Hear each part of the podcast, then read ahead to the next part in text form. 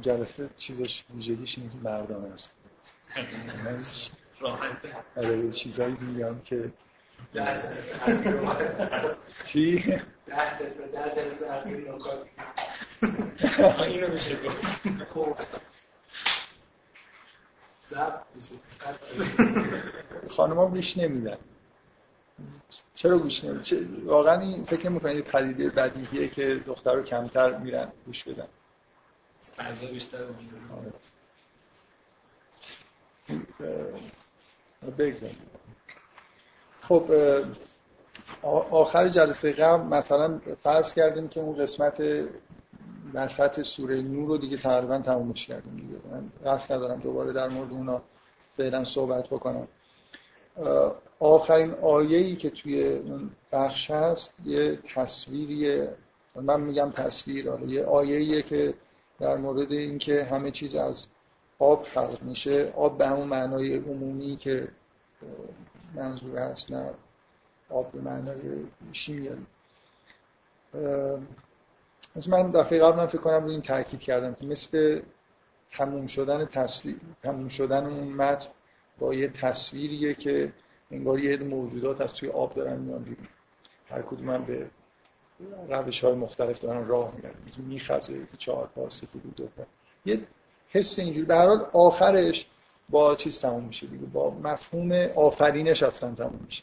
این تمام بحثایی که ما کردیم تا حالا که من در واقع تاکیدم روی این بود که کلا این سوره متمرکز روی مفاهیم و احکامی که حول و جنسیت در واقع دارن میگذرن.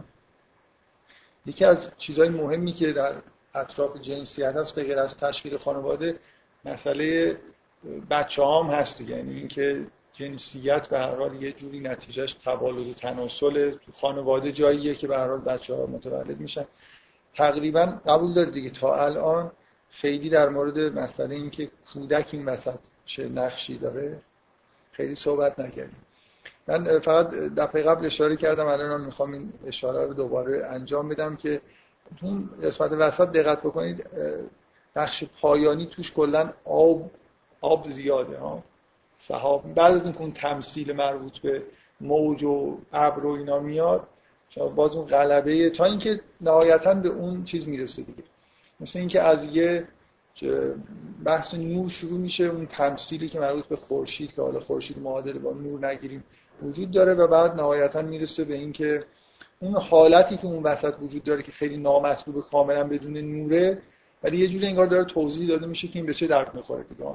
زنها و اون حالت غربی اون حالتی که نهایتا منجر به خلقت و آفرینش میشه. که نمی‌دونم متوجه است منظورم چی هست. امیدوارم که متوجه باشید. اون حالت غربی که حالت تاریک بدون نور پر از منتا آبه اون حالتی که خلاصه از توی اون ناخداگاهی از توی اون چیزایی که در واقع در وجود زنها شاید غلبه داشته باشه آفرینش در واقع اونجا خلقت به وجود میاد. چیزیه که همه برای زندگی احتیاج دارن. اون کسی که توی مثلا توی یه فضای روشنی هم هست توی بیابان اون هم داره دنبال این آب میگرده. این چیز ضروری برای هر موجود حیاتی. من می‌خوام تاکید بکنم که اینو از دست ندید این نکته غلبه کردن این عنصر آب توی اون بخش میانی صورت. ما کودک رو توی این واقعا اینکه من صحبت زیادی در مورد کودک نکردم قبول داره دیگه توی سوره اینجوریه. کودک زیاد در واقع تأکیدی روی بچه ها نیست. یه جایی هم که بچه ها رو نشون میده پشت دری وایستادن. دارن اجازه می‌گیرن. مثل اینکه خیلی بهشون بها داده نمیشه تو این سوره. این خلاف اون تصویر عادیه که آدم از مسئله خانواده و جنسیت به طور سنتی ممکنه داشته باشه. حالا من فکر می‌کنم که عموما برداشت سنتی اینه که اصلا شما بپرسید که جنسیت میگن خب خداوند مثلا غریزه نمی‌دونم جنسی رو قرار داده برای اینکه انسان ها مثلا به تولد و تناسل بپردازن. خب خداوند می‌تونست تولیدی مثل یه جنسی به وجود بیاره یا مثلا فرض کنید روش های دیگه ای داشته باشیم. این جواب این که چرا جنسیت وجود داره در عالم این نیست که برای خاطر تولد و تناسل از اولش موجودات زنده به وجود اومدن دو جنسی نبودن. تک جنسی تولد راحت هم از جهات این اینکه اصولا چجوری شده که جنسیت به وجود اومده از یه جهاتی به اصطلاح جزء سوالاییه که الان تو زیست شناسی هم همچنان حالت معما داره دیگه. کسایی که به نظریه تکامل معتقدن که معمولا برای اینجور به اصطلاح سوالای جوابای اصطلاحا غایت شناسانه میارن. یعنی مثلا شما ازشون بپرسید که چرا جنسیت به وجود اومده چرا تولید مثل دو جنسی شده؟ جواب میدن که این چه خوبی داره. و بعد میگن که با نظریه تکامل چون خوبی رو داره خب پس مثلا وقتی که یه اتفاقا اینجوری به وجود میاد همچین اتفاقی میفته بعد این دیگه ماندگار میشه. معما اینه که چجوری یه دفعه جنس نر به وجود اومده جنس ماده هم مثلا همزمان به وجود اومده این یه اتفاق مثل این که چیز دیگه باید یه جور همزمان یه موتاسیون های مکملی به وجود بیاد تا دو, جنسی بشه. حالا جدای از این که اصلا این نوع در واقع جواب قایت شناسانی خود مشکل فلسفی داره. به هر حال چیزی که نظری تکامل میگن اینه که چون دو جنسی باعث میشه که ژنا با هم میگه مخلوط بشن و یه جنسی اینجوری نیست یه جنسی مثل همین کلون کردن دیگه. یعنی همه صفات مثل اینکه یه کسی به فرزند خودش چیز میشه به اصطلاح منتقل میشه در حالی که دو جنسی این تنوع در واقع صفات به وجود میاد که از نظر تکاملی میگن که خوب. پس جنسی بهتره چهار جنسی بهتره همینجوری. میشه ادامه پیدا بکنیم. اینکه واقعا من دارم می‌خواد که این سوال واقعا تو ذهنتون باشه. نمی‌خوام در موردش بحث بکنم. از نظر علمی به وجود من جنسیتی معمای جالبه که به نظر من جوابای جالبی براش وجود نداره. یعنی یه جوری اینکه چه جوری شده که مثلا حیوانات و خیلی از مثلا گیاه و اینا هم حتی زندگیشون به این سمت رفته و این موجودات اینجوری به وجود اومدن که همشون زوج زوج هستن. از نظر علمی سوال جالبیه که همچنان به نظر میاد که خیلی جواب قاطعی نداره. خب در این حالی که من تاکید می‌خوام بکنم که تا حالا در مورد موضوع تولد و کودک و اینا خیلی بحث نکردیم جای بحث داره و توی سوره خیلی بهش اشاره مستقیم نمیشه.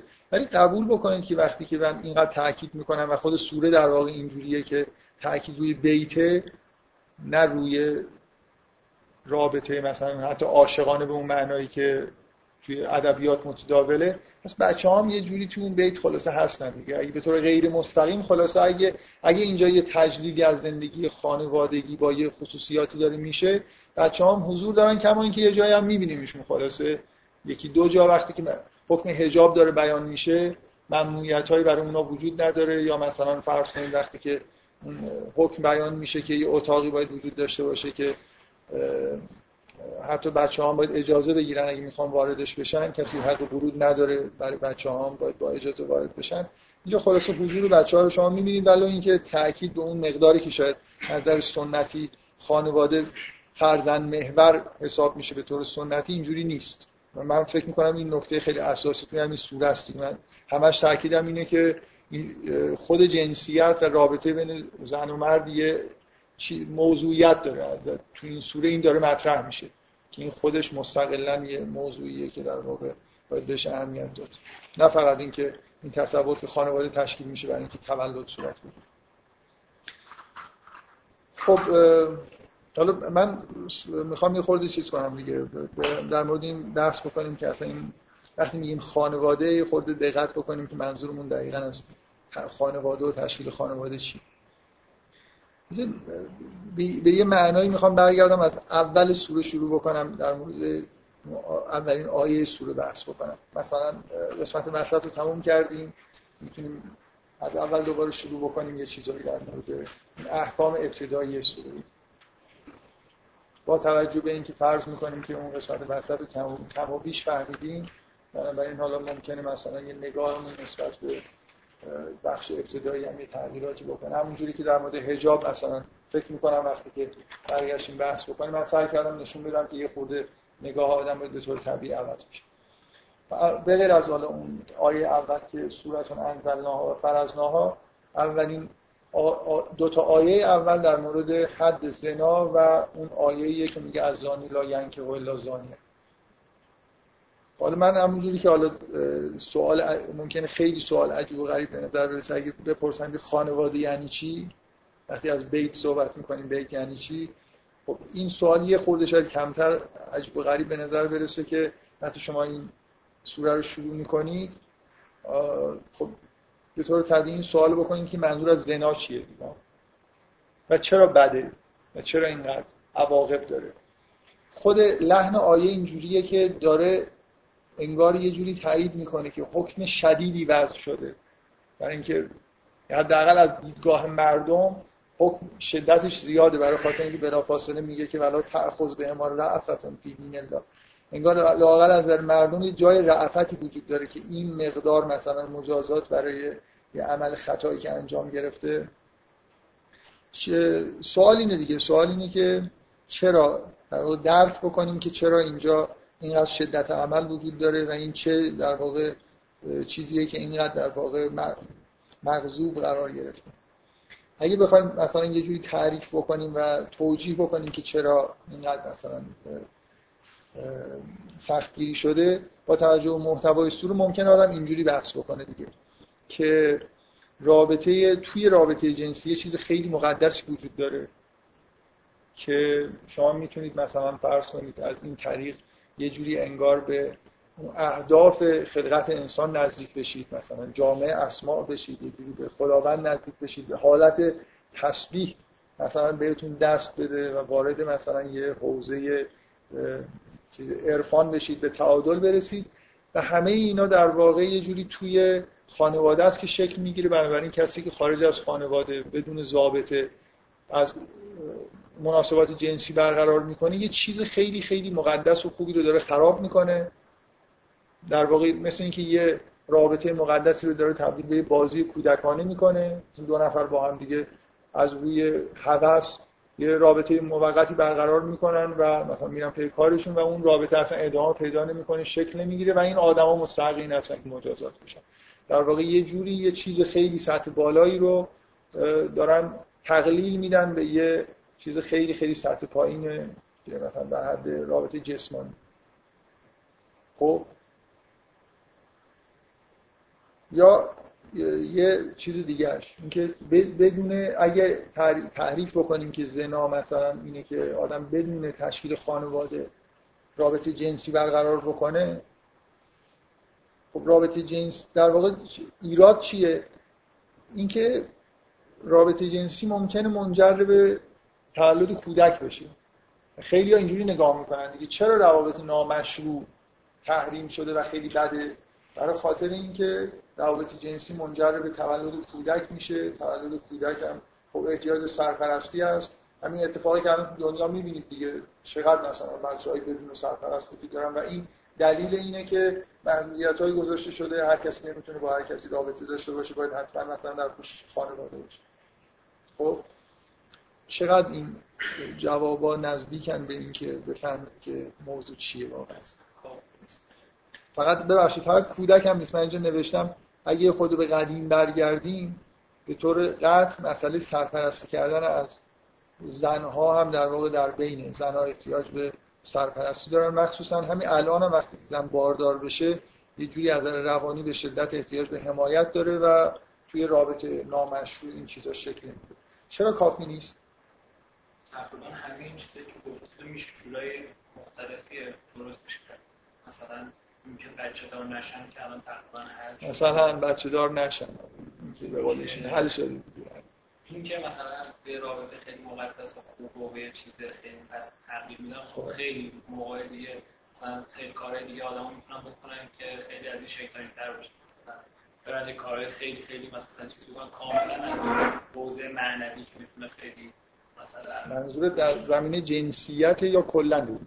نه کلا. این که ببینید این که زنا انقدر بده به عنوان یه مثلا یه حکم مثلا شدیدی واسه صادر شده دارید به این سوال یه جوری توجیهش می‌کنید دیگه خب اینجوری مثلا بعضی از چیزها هستن مثلا دروغ کسی دروغ بگه خیلی حکمی براش وجود نداره که حالا این الان دروغ گفت مگر اینکه یه چیز دیگه بتونش باشه. به ولی هیچ حکمی نداره تو قرآن اگه فهمیدید کسی دروغ گفت مثلا سر بشه علاقش در صورتی که مثلا شاید از نظر اجتماعی بشه ثابت کرد که دروغ گفتن ممکنه خیلی مثلا مذرات بدتری داشته باشه. اصلا یه اجتماع از چیز مثلا از خدا کلا دور کنه. مثل اجتماع ما خیلی دروغ میگیم. خب. من نمی‌دونم حالا مثلا این دو دلیل اصلی که گفتید به نظر من دلیل کافی نیستن برای که چیز ایراد خیلی خیلی ساده می‌خوام بگیرم. هر همه این حرفا رو میشه اینجوری توجیه کرد. اصلا یه مرد و زنی می‌خوام با هم دیگه زندگی هم بکنن ولی بدون مقدماتش طی کردن مقدمات شرعی بدون نکاح. خیلی هم به هم دیگه علاقمندن خیلی هم اون به اصطلاح رابطهشون ممکنه عاشقانه باشه. از بچه ها می‌خوان مراقبت کنن. بازم این دو چهار چیز میشه دیگه. بازم حد داره. اصلا تعریفش اینه دیگه. تعریفش اینه که شما یه جوری بدون نکاح از جنسیت دارید استفاده می‌کنید. جواب این که خانواده چیه جواب این که زنا معنیش چیه اینه که اصلا نکاح چیه؟ اصلا اصلا مسئله فقط صرفا سرپرستی بچه ها و نمی‌دونم این حرفا نیست واقعا. مثل اینکه لاقل ما باید یه جوابی داشته باشیم که اینو توجیه بکنه دیگه. این چرا باید یه انگار فرایندی طی بشه تا اینکه دو نفر در واقع بتونن از جنسیت استفاده بکنن. فرایندشون چیزیه که بهش میگیم نکاح. خب حالا بذار اینجوری که نگاه بکنیم یه چیز نکاح ویژگیش اینه که در واقع شما انگار زن و شوهر شدن مثل این مسیحی ها که باید میسن توی کلیسا زن و شوهر شدن یه نفر رو اعلام می‌کنه. بنابراین خیلی جنبه به نظر میاد اجتماعی داره. یعنی شما اینجوری انگار به نظر می‌رسه که شاید مسئله این باشه که در واقع روابط نباید پنهانی باشه.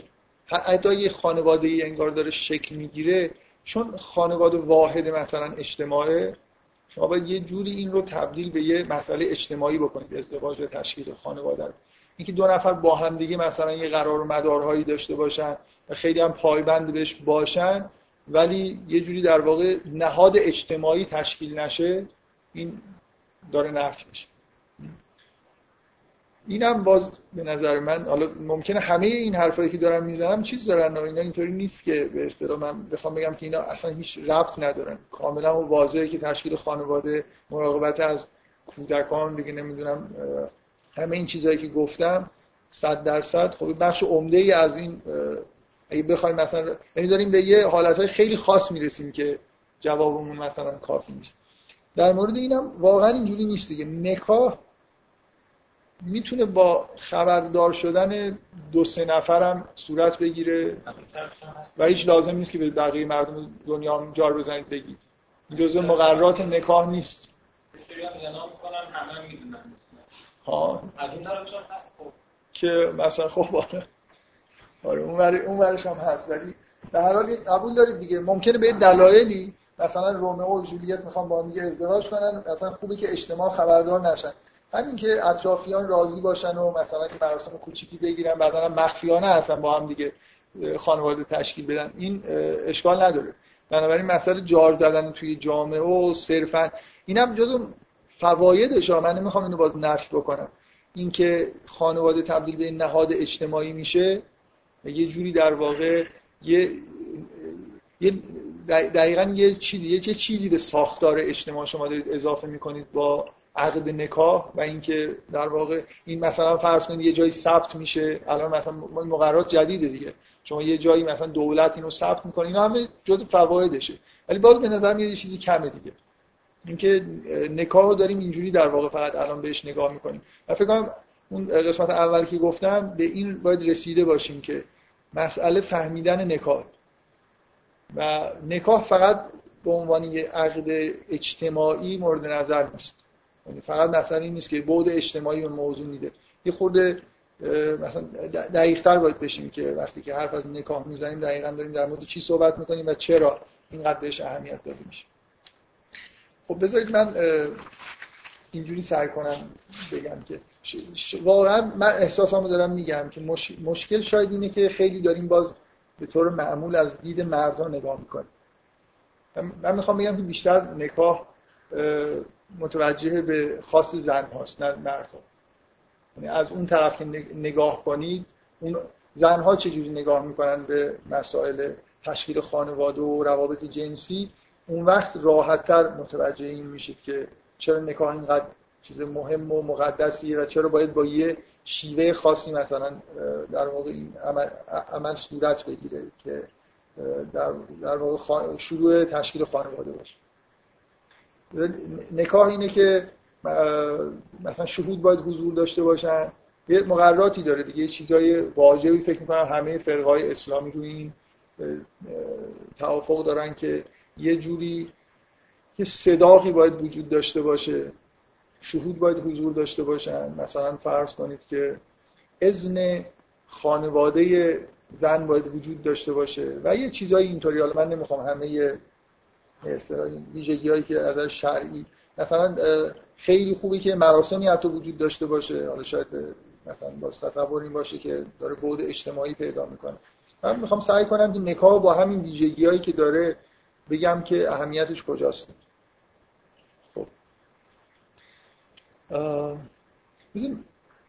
می‌خوام به طور تئوریک چون می‌خوام در مورد خواستهای زنها صحبت بکنم با توجه به اون توضیحاتی که در مورد لم یکد یراها دادم قرار نیست که از خانما بپرسیم که شما خواستتون چیه. یه جوری وارد موضوع بشیم که جنبه تئوریک داشته باشه نه جنبه تجربی. یعنی پرسشنامه ندیم کسی پر بکنه. حالا پرسشنامه هم بدیم فکر می‌کنم آدم خیلی سرخورده نمیشه. خیلی از این چیزها مورد تایید اکثریت خانم هم هست. به تئوری نگاه کنیم. از این ور رابطه عاشقانه چجوری شکل می‌گیره؟ به شدت از بر مبنای زیبایی دیگه. یعنی اگه اون تئوری کلی رو قبول داشته باشید که تئوری کلی اینه که ما اصلا کلا هر موضوع شناختی رو یه جوری می‌خوایم برگردونیم به اسماء الهی و اصلا کلا همه دین و عرفان و اینا برای اینه که شما یه جوری این نقش اسماء الهی رو در همه امور در واقع مشاهده بکنید این رابطه عاشقانه اینجوریه که انگار اسما به دو قسمت نه همه اسما اسما دو طیف پیدا کردن دو بخش پیدا کردن بخش اسماء جمال و اسماء جلال و مثلا یه جوری مرد و زن نماینده این دو طیف هستن. مرد در زن اون اسماء جمال رو می‌بینه شیفته زیبایی میشه. زیبایی حالا با تمام اون عمقی که می‌تونه داشته باشه. که یه جوری وصل میشه به زیبایی خداوند یعنی اما اسماء جمال خداوند. و این این عشق از نظر مردانه است و تمام ادبیات و هر چیزی که واقعا وجود داره حالا حداقل هر که من دیدم همش متوجهی. یعنی عشق یعنی زیبایی پرست. عشق یعنی مثلا یه جوری محو تماشای جمال مثلا معشوق شدن. واقعا احساس زنان احساس عاشقانه زنان اینجوریه. زنان مثلا توی عشق محو تماشای مثلا جمال طرف مقابل خودشون میشن. یا نه خلاصه محو میشن ولی چجوری محو میشن محو چی میشن؟ بذارید حالا من از چیزهای تجربی میگم که استفاده نکنیم. در واقع جواب باید این باشه دیگه طور تئوریک جواب باید این باشه که نه زنها جذب در واقع اون ویژگی هایی در مرد میشن که جنبه های به اصطلاح قدرت نشان دهنده قدرت است. حالا چقدر میشه از تجربی از رفتارهایی که زنها دارن نه از طریق پرسشنامه به این چیزا. در واقع این اینا رو دید من دارم, دارم سعی می‌کنم که یه جوری بهتون نشون بدم که این خیلی واضح و بدیهیه که عشق زنانه اینجوریه. و بنابراین تمام این اشعار عاشقانه ای که شما می‌بینید اینا به درد بیان کردن احساسات زنها نمی‌خوره. و متاسفانه ما چون توی فرهنگی زندگی می‌کنیم خب همه فرهنگ برای تحت سیطره مرداست. من چندین بار تا حالا به این موضوع اشاره کردم که زنها یه جوری انگار تو این فرهنگ آسیبایی می‌بینن دیگه. شاید تصور زنها این بشه برای مدتی که عشق یعنی این و من هیچ همچین احساساتی ندارم. در حالی که واقعا اون چیزی که حافظ مثلا میگه اون چیزی که توی کتب عرفانی شما می‌بینید همش شما عشق مجنون رو می‌بینید هیچ وقت توصیف عشق لیلی رو نمی‌بینید اگر حالا لیلی عاشق باشه. خب بذارید به طور تجربی چیزهای خیلی واضحی که می‌دونید ببینید مردا وقتی که عاشق میشن اینجوری دیوانواری در مورد زیبایی کسی که عاشق شدن اظهار نظر می‌کنن حرف می‌زنن. یه طوری که دیگران معمولا احساس می‌کنن که طرف کاملا عقلش از دست داده برای اینکه اون زیبایی که اون داره توصیف می‌کنه اصلا نمی‌بینن. معمولا اینجوریه دیگه برای همین این ضرب المثل به وجود اومده تو همه فرهنگ‌ها تقریبا این ضرب المثل به طور مشابه وجود داره که عشق آدمو کور می‌کنه. مثل اینکه دیگه عیبا رو نمی‌بینه. این مثلا فرض کنین همه چهرهش و همه چیزش عیب داره ولی این مثلا نمونهش توی فکر می‌کنم داستان لیلی و مجنون به روایت نظامی اینجوریه دیگه. اصلا لیلی زیبا به اون معنای متعارف هم نیست و همه یه جورایی احساس می‌کنن که این واقعا مجنون شده و اینکه اصلا جای این نداره که اصلا همچین چیزی رو آدم زیبا فرض بکنه و خوشش بیاد. در اون ورش واقعا به طور چیز وجود داره دیگه. به طور دوگان قرینش وجود داره که زنها وقتی که از این مردی خوششون میاد می‌خوان تعریف بکنن یه جوری از تواناییاش به طور اقراق آمیزی تعریف می‌کنن. از قوی بودنش از اینکه آدم بزرگیه آدم مهمیه. یه زن هر چقدر بیشتر عاشق مثلا شوهر خودش بشه عاشق یه مردی بشه احساس این که این یه موجود با اباحتیه و خیلی مثلا مهمه. یه همچین احساسی پیدا می‌کنه. و برای همینه که اصلا در افسانه ها زنها همیشه دنبال یا می‌خوان با پادشاه ازدواج بکنن یا منتظرن یه شاهزاده یه کسی که بعدا پادشاه میشه بیاد اینا رو ببره. یعنی به مقام شما هیچ وقت نمی‌دونید مردا به مقام و منزلت اجتماعی کسی که عاشقش میشن خیلی کم توجه دارن که معمولا مثلا پسر پادشاه تو داستان ها ممکنه عاشق یه دختر خیلی فقیری بشه. ولی برعکسش خیلی وجود نداره دیگه دختر مثلا شاهزاده خانم معمولا یه دختر فقیریه که مثلا در رویاهای خودش منتظره تا یه شاهزاده بیاد. یه کسی که یا الان این زنها یا یه کسی می‌خوان که همه الان شاه باشه یا بعدا شاه بشه. خلاصه یه چیزی وجود داره دیگه. یه مقام و منزلت اجتماعی چیزی که نشانه قدرته و اگرم شاه شاهزاده نباشه شاه هم نباشه هیچ وقت هم شاه نشه در یه جوری وقتی اگه واقعا علاقه من بشن تو ذهن خودشون یه شاه می‌سازن. یعنی مهمش می‌کنن. مثلا یه جوری شوهر خودشون بزرگتر از اونی که هست می‌بینن. از نظر ماها. همونطوری که از نظر ما من یه بار اینو گفتم که در, در واقع اون کسی که عاشقه میگن کور میشه برعکس اون یه چیزی رو می‌بینه که دیگران نمی‌بینن. همه آدما چه مرد چه زن یه جوری به یه چیز نامتناهی وصلن یه مثل اینکه یه دریچه‌ای باز میشه یه نفر اون چیز یعنی یه زن درست می‌بینه که توی این مردی که عاشقش شده یه چیز عظیمی وجود داره یه چیز پر وجود داره. حالا ممکنه اینو وقتی داره بیان می‌کنه مسخره به نظر برسه ولی اون یه چیزی رو دیده. همونطوری که مرد وقتی که از زیبایی یه زن به طور اغراق‌آمیز داره تعریف می‌کنه یه حسی پیدا کرده مثل اینکه به یه جایی وصل شده چیزی دیده ولی خب حالا مثلا از چهرهش ممکنه تعریف بکنه مردم نگاه کنن بگن نه این چهرمون قدی تو میگی تعریف نداره. من من چیزی که می‌خوام بگم اینه دیگه. اینجوری در واقع به ماجرا نگاه بکنید به طور تئوریک که این حالت زنها رو که می‌بینید در واقع این مثل اینه که من بگم که فرزن اسم یکی از اسماء الهی مثلا قادر یا مثلا این واژه‌ای که در قرآن این صفتی که در قرآن برای خداوند اومده میگه که اند ملیک مقتدر مثل, مثل این که زنها تحت تاثیر این اسم قرار می‌گیرن. در مرد دقت می‌کنید؟ دنبالی همچین چیزی میگردن. دنبال یه ملیک مقتدر میگردن. حالا اگر به طور واقعی توی دنیا شما نگاه می‌کنید این نه پادشاه نه مقتدره ولی اگه واقعا عشق به وجود اومده باشه اون جنبه ای از تجلی اون اسم که توی اون مرد هست و این زن دیده.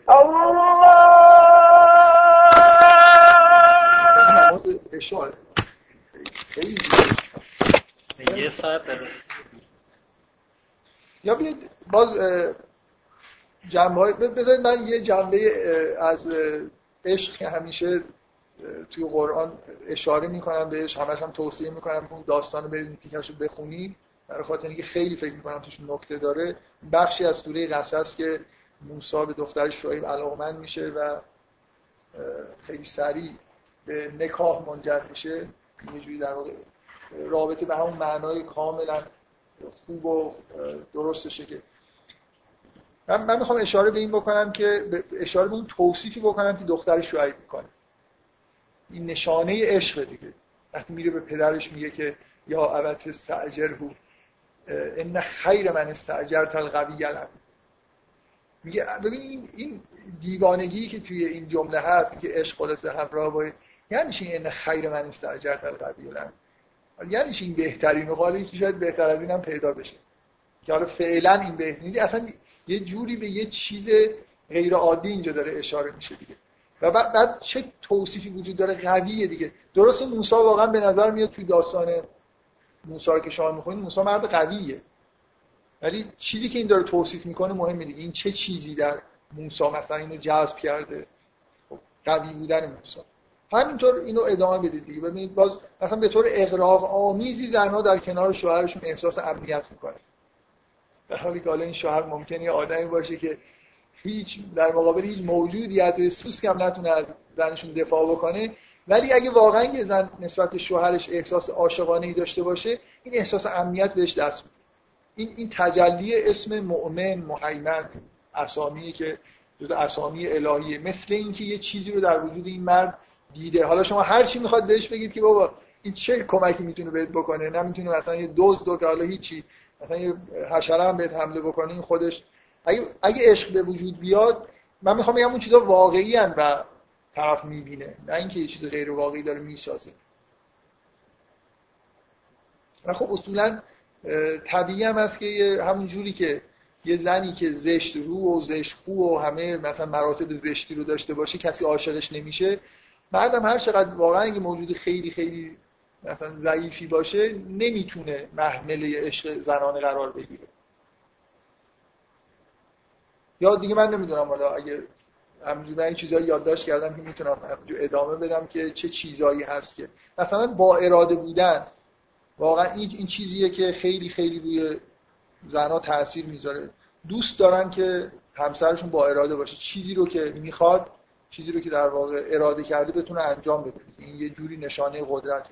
مثل اینکه این برمیگرده به این توصیفی از خداوند وجود داره که فعال لما یورید مرد خوشش نمیاد که در زنش فعال لما یورید ببینه. مرد خوشش نمیاد یه زن قوی هیکل. شما در ساده ترین حالت ها ببینید به حالت های خیلی چیپش زنا قد و هیکل مردشون تاثیر می‌ذاره. در مردا اینجوری نیست. یعنی کوچکترین چیزهایی که نشانه های قدرت باشه پولدار بودن تاثیر می‌ذاره. واقعا چقدر مرد دنبال دختر پولدار هستن؟ حالا ممکنه الان تو دور زمانهای خاصی همچین اتفاقی بیفته. ولی بله دنبال پدرزن پولدار میگردن. بله حالا یه نفر یه مرد پیدا می‌کنن و ببینن دختر داره یا نه. یکیشو انتخاب می‌کنن. خیلی مهم نیست این این واقعا خنده‌دار دیگه غیر عادیه ولی برعکسش اصلا غیر عادی نیست. زن به طور طبیعی دنبال می‌خواد تشکیل خانواده بده می‌خواد احساس امنیت بکنه بنابراین احتیاج داره به اینکه مرد یه قدرت مالی داشته باشه. اصلا شما در سن در نمی‌خوام بگم سنت های دینی در احکام واقعا احکام شر اینو می‌بینید که مرد باید قدرت مالی داشته باشه وقتی داره ازدواج می‌کنه. باید بتونه از اموال خودش یه چیزی رو به همسرش بده. یه نمایشی از اینکه چیزی داره. شما توی همین سوره نور نگاه می‌کنید شاید در یه خورده عجیب به نظر برسه. حرف نکاح که هست همش بحث بیشتر به نظر میاد بحث مالیه. اینکه اگه نمی‌تونید میگه که خداوند از فضل خودش شما رو غنی می‌کنه. میگه که مثلا من نمی‌خوام اون آیه رو بخونم بعدا در مورد شاید یه بار صحبت کردم به هر حال اینکه آدمایی هستن که قدرت نکاح ندارن به دلایل مالی. و باید منتظر این باشن که خداوند غنیشون بکنه. غنی باید بشن.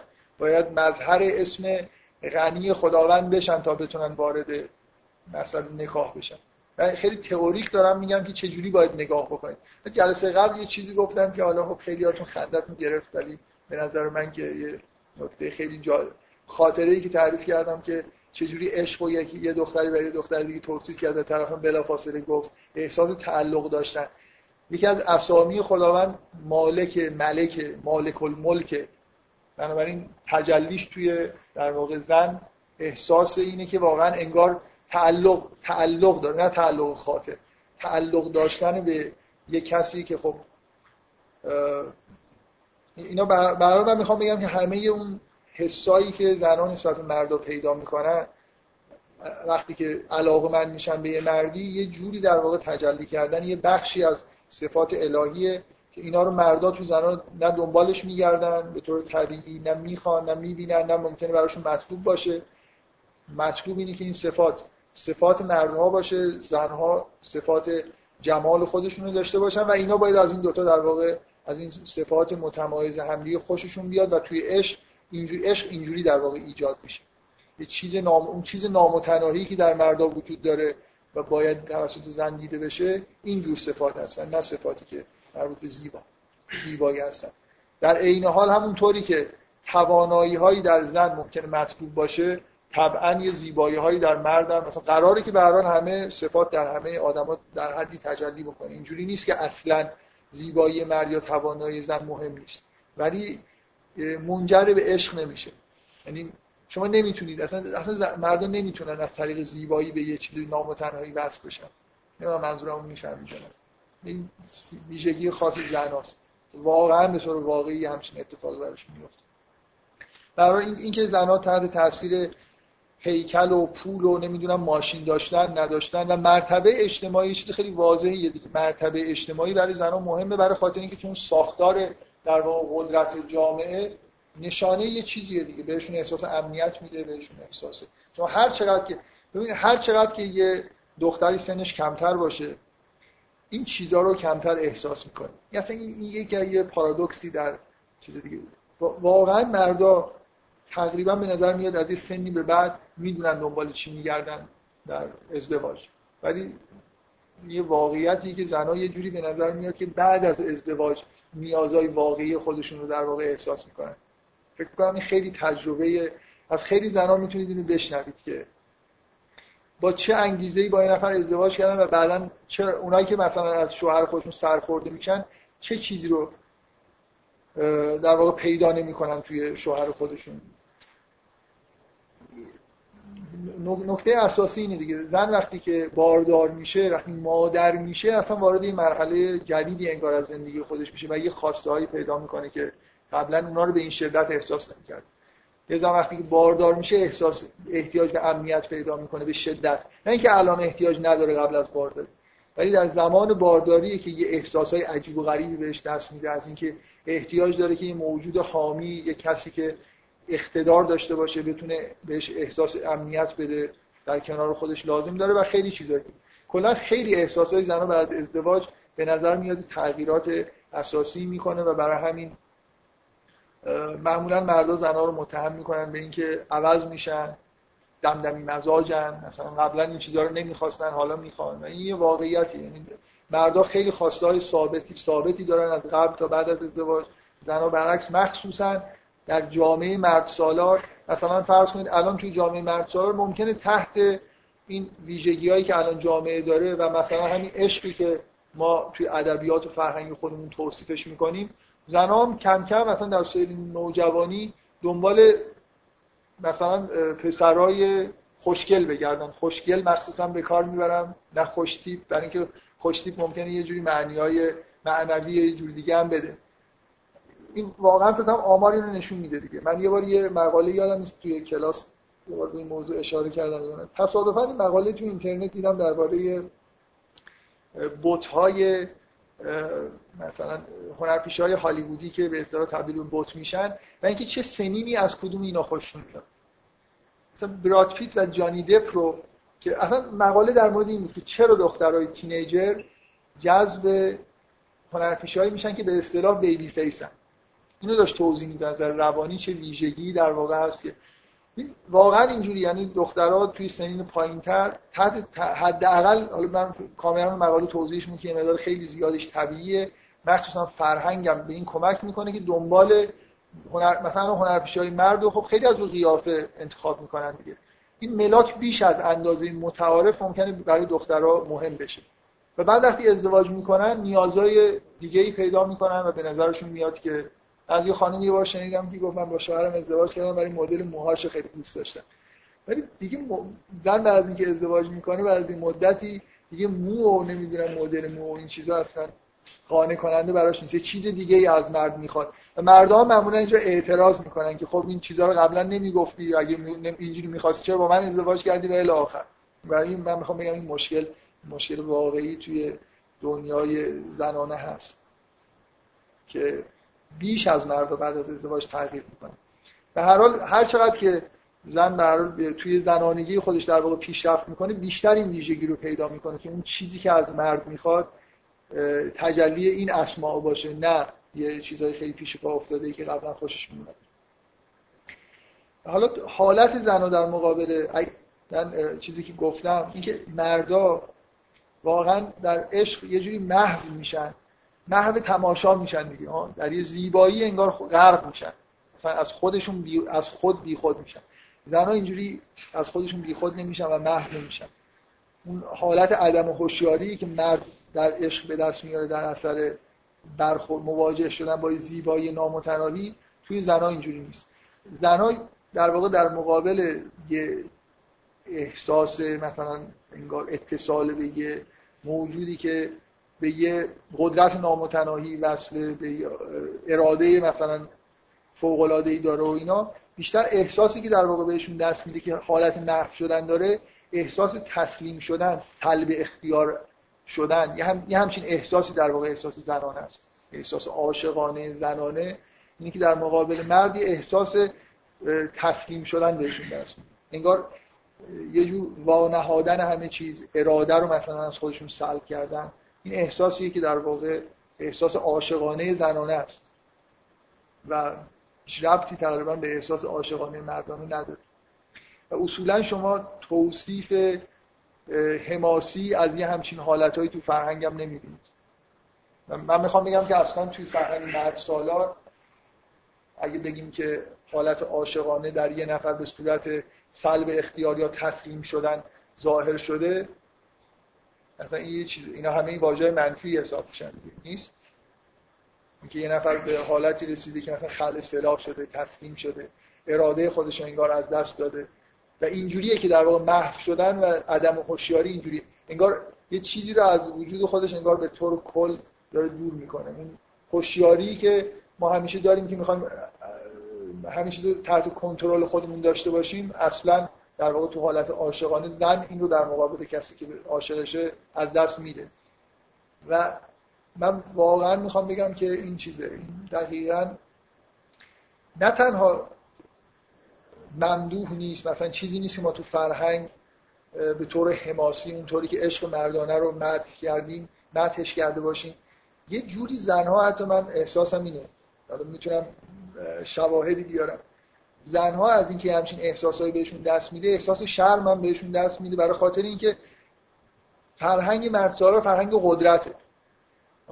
کی زورش بیشتره کی حرف آخر رو می‌زنه کی سهم بیشتری مثلا برمیداره کی دست بالاتر داره. بنابراین تسلیم شدن تو فرهنگ مرد سالار این بدترین چیز دیگه. در مثلا قدرت رو در واقع به کسی واگذار کردن دیگه. یه همچین حالتی داره. بنابراین این خیلی طبیعیه که وقتی که تمام فرهنگ مرد سالاره زنها از احساسات عاشقانه خودشون خجالت می‌کشن هرچند ممکن لذت ببرن. ولی حداقل کاری که می‌کنن رو فکر کنم باید هم بکنن از طرف مقابل از دیگران سعی می‌کنن این حالتها رو یه جوری پنهان کنن. مثل اینکه یه چیز شرماور اینجا وجود داره که هیچکی نباید بفهمه. من می‌خوام به یه چیزی اشاره بکنم. بدترین نوع فمینیسم اینا از جنبش های فمینیستی نوع دوم مشتق شدن فمینیستی نوع فمینیسمیه که بهش میگن فمینیسم همجنسگرا.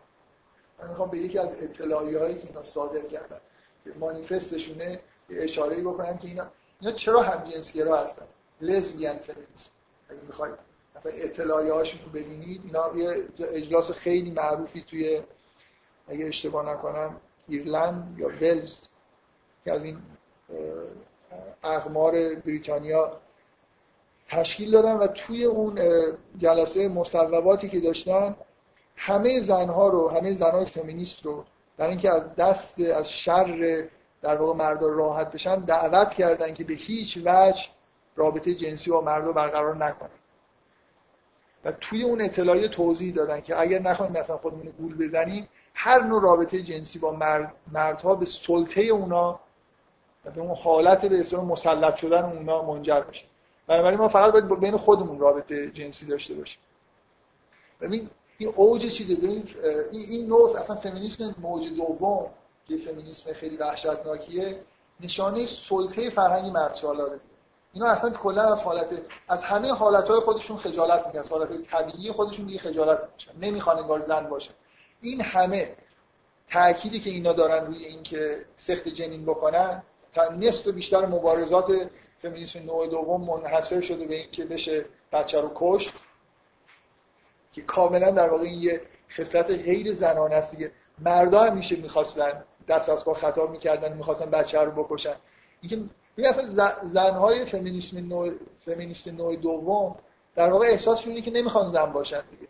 از همه نوع ویژگی های زنانه خودشون اینجوری دارن فرار می‌کنن. نمی‌خوان مادر بشن نمی‌خوان در احساس می‌کنن تو رابطه جنسی بهشون حالت ضعف و تسلیم دست میده بنابراین اینو نمی‌خوان. در واقع زنایی هستن که دقیقا توی فرهنگ اینجور بار اومدن که باید دنبال قدرت باشن.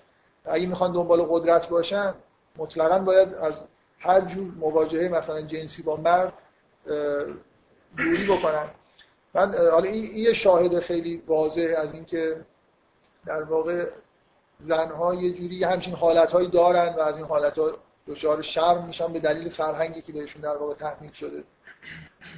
و نکته دیگه ای که می‌خوام بگم در مورد اینه که اگه حالا این زنای فمینیست همجنسگرا که خب اعترافاتی کردن و اگه زنهایی بخوان مثلا فرض کنید منکر این بشن که اصلا تو رابطه با مردی همچین احساسایی دارن فکر می‌کنم من می‌خوام این فقط سربسته اشاره بکنم.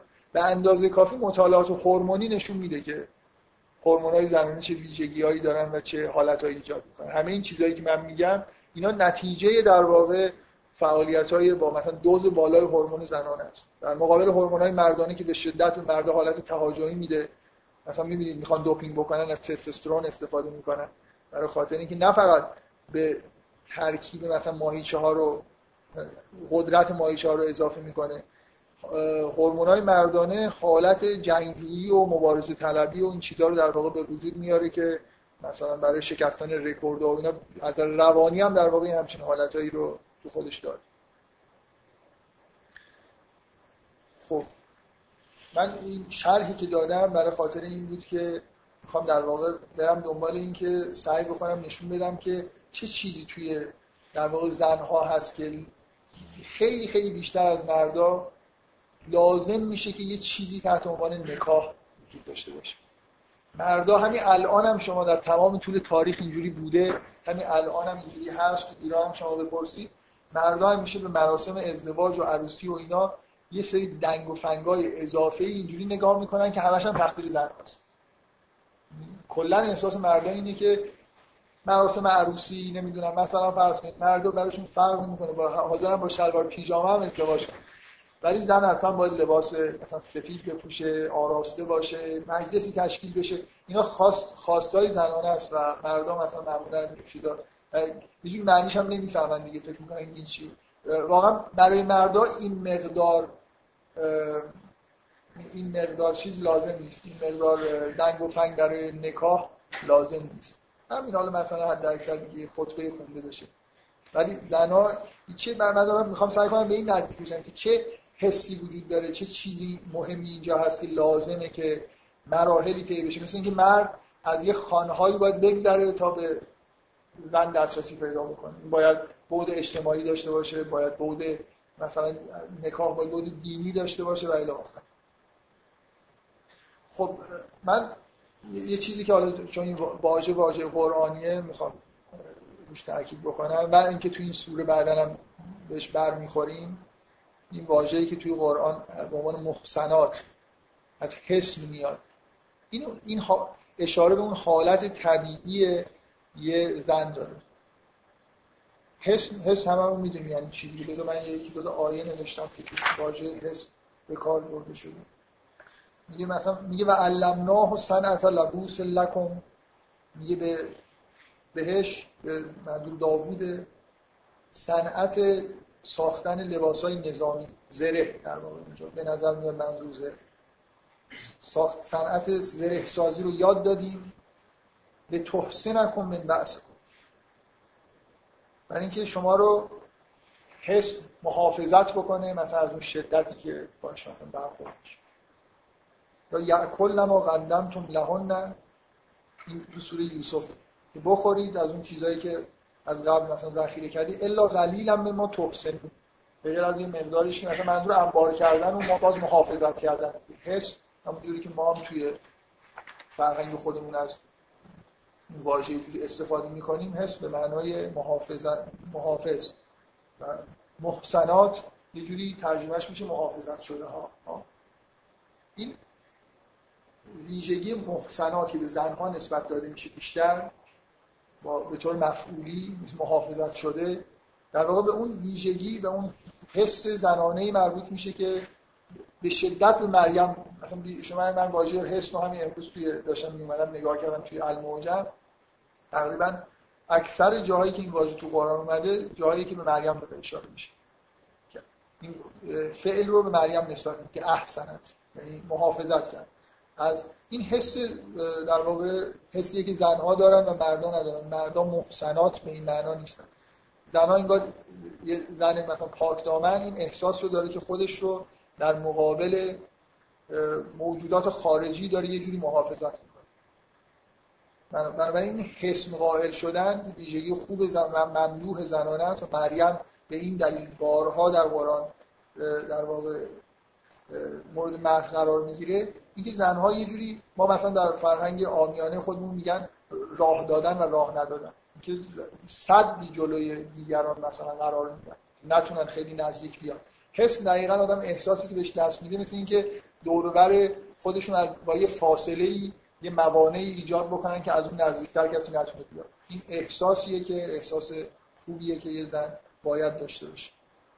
مثل اینکه زن در حالت عادی انگار می‌دونه که از یه حدی یه کسی بهش نزدیکتر بشه مثلا به همون حالت مثلا وانهادن و سلب اختیار و اینا نزدیک میشه و باید جلوی مردها مردا رو بگیری که از یه حد بهش نزدیکتر نشه. و اون احساسی که در واقع زن داره وقتی که عاشق میشه وقتی عشق یه نفر میپذیره بیشتر در واقع اینجوری درسته بگیم زن عشق یه مرد رو میپذیره و انگار این حس رو بهش اجازه میده که از اون حس که خود نزدیک داخل بیاد. تمثیل خوبی برای رابطه مرد خب حالا من, من می‌خوام برم یه چیزی از داستان مریم. الگوی زنان توی قرآن کلا مریم زن نمونه است. من می‌خوام به یه چیزی توی داستان مریم اشاره بکنم. بعد برگردیم به که سعی کنیم بفهمیم که چرا این نکاح چیز مهمه. داستان مریم در, در این حدی که توی خود سوره مریم هست با این آیه شروع میشه که از مریم رو یاد کن که من ازن تبذت من اهل و مکان شرقی یا که مکان شرقی انتخاب کرد. من دفعه قبل خب یه توضیح خیلی اساسی در مورد اینکه اینجا شرقی به طور تمثیلی به چه چیزی داره اشاره می‌کنه گفتم ولی فکر می‌کنم قبلا اشاره کردم. اگه شما بخواید داستان رو بخونید. بدون داستان ها همیشه چیز شما داستان رو می‌خونید داستان رو می‌فهمید. ولی پشتش یه معانی رمزی و تمثیلی هم وجود داره. دلیلش هم اینه که در همه چیزهایی که توی دنیا هست معانی تمثیلی و رمزی وجود داره. اصولا از طبیعت گرفته تا همه اتفاقایی که تو زندگی آدم میفته همیشه یه معانی فراتر از اون چیز خیلی ظاهری که می‌فهمیم هست. بنابراین عجیب نیست که مثلا شما مریم چرا از نظر داستانی مریم چرا مکان شرقی رو انتخاب کرد؟ شما چی می‌فهمید از این؟ در اینکه اهل عبادت صبحگاهی احتمالاً. یه جایی باید پنجره‌ای به سمت فجر و طلوع و آفتاب داشته باشه. اساس عبادت اون موقع است. این اشاره به اینه که اینکه من تبذت من اهلها مکان شرقی ها یه جوری داره اشاره می‌کنه به اینکه یه محل مناسبی برای عبادت برای خودش انتخاب کرده. نه اینکه همینجوری رفته اینجا فقط ساکن شده. یه جای شرقی انتخاب کرده برای اینکه با طلوع خورشید در واقع در ارتباط کاراش بعد میگه که واتخذت من حجابن. میگه اصلا یه پوششی خودش رو انگار مخفی کرد. یه پوششی قرار داد که کسی هم نبینتش. فرسلنا الیها روحن که از دیگران جدا شد بعد خداوند میگه که روح خودمون رو به سمتش فرستاد. مریم که می‌بینه میگه که انی اعوذ بالرحمن کنت تقیا یه کنت تقیا به خداوند پناه می‌برم که تو پریزکار باشی. من حرفم روی این آیه است. حرفی که روح خدا یا رسول خدا می‌زنه.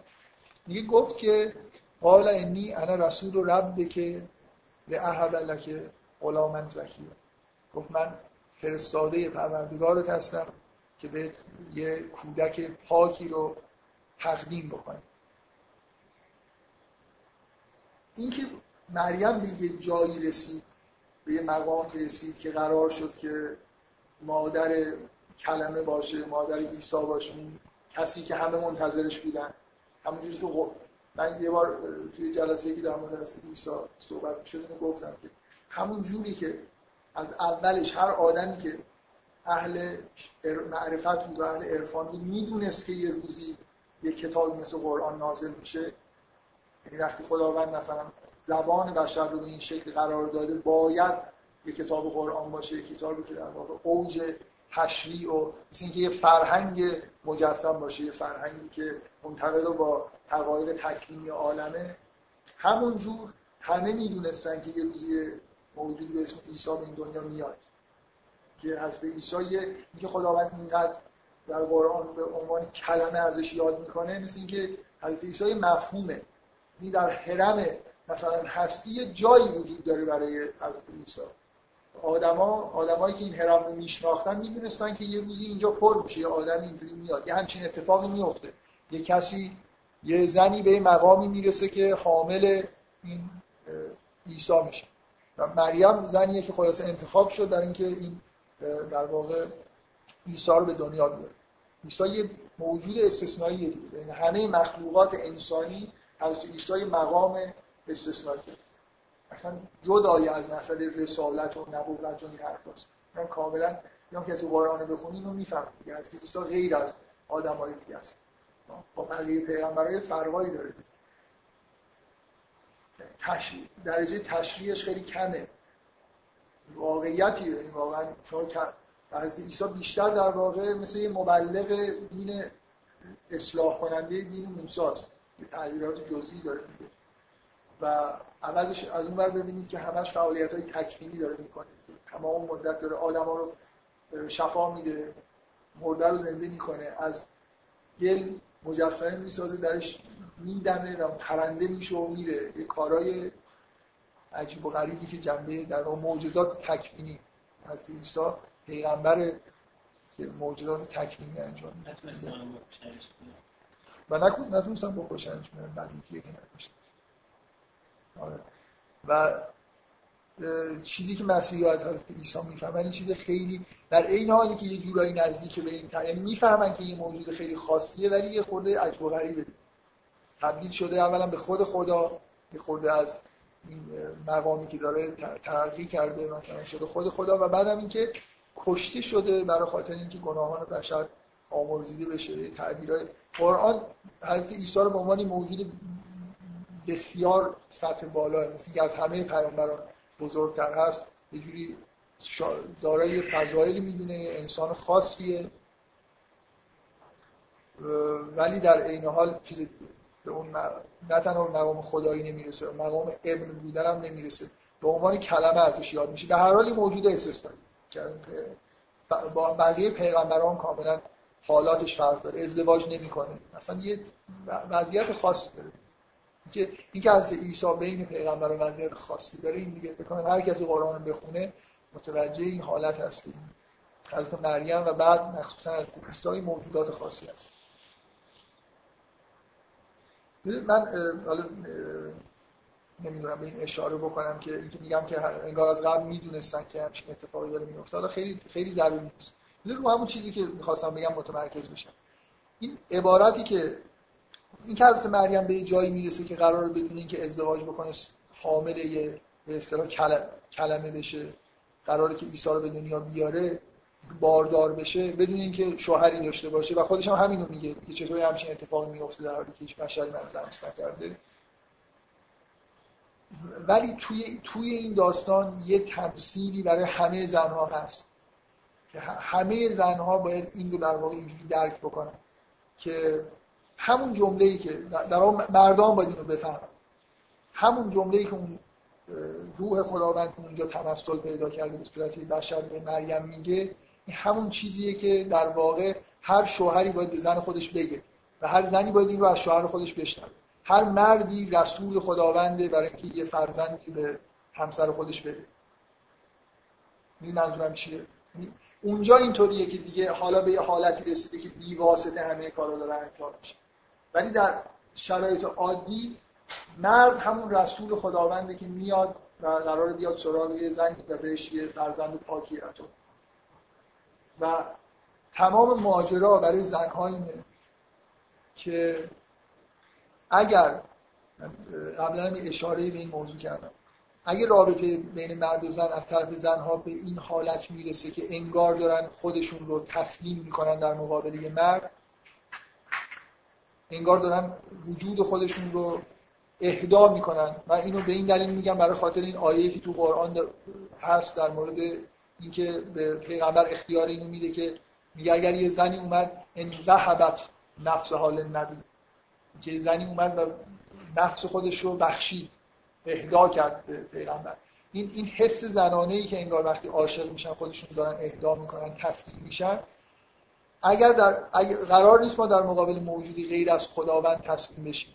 من می‌خوام بگم که مقدماتی باید وجود داشته باشه که زن اگه مؤمنه این احساس بهش دست بده که من دارم خودم رو تسلیم رسول خداوند می‌کنم. این, این, این مردی که الان در مقابل من قرار گرفته انگار یه رسالتی از طرف خداوند داره.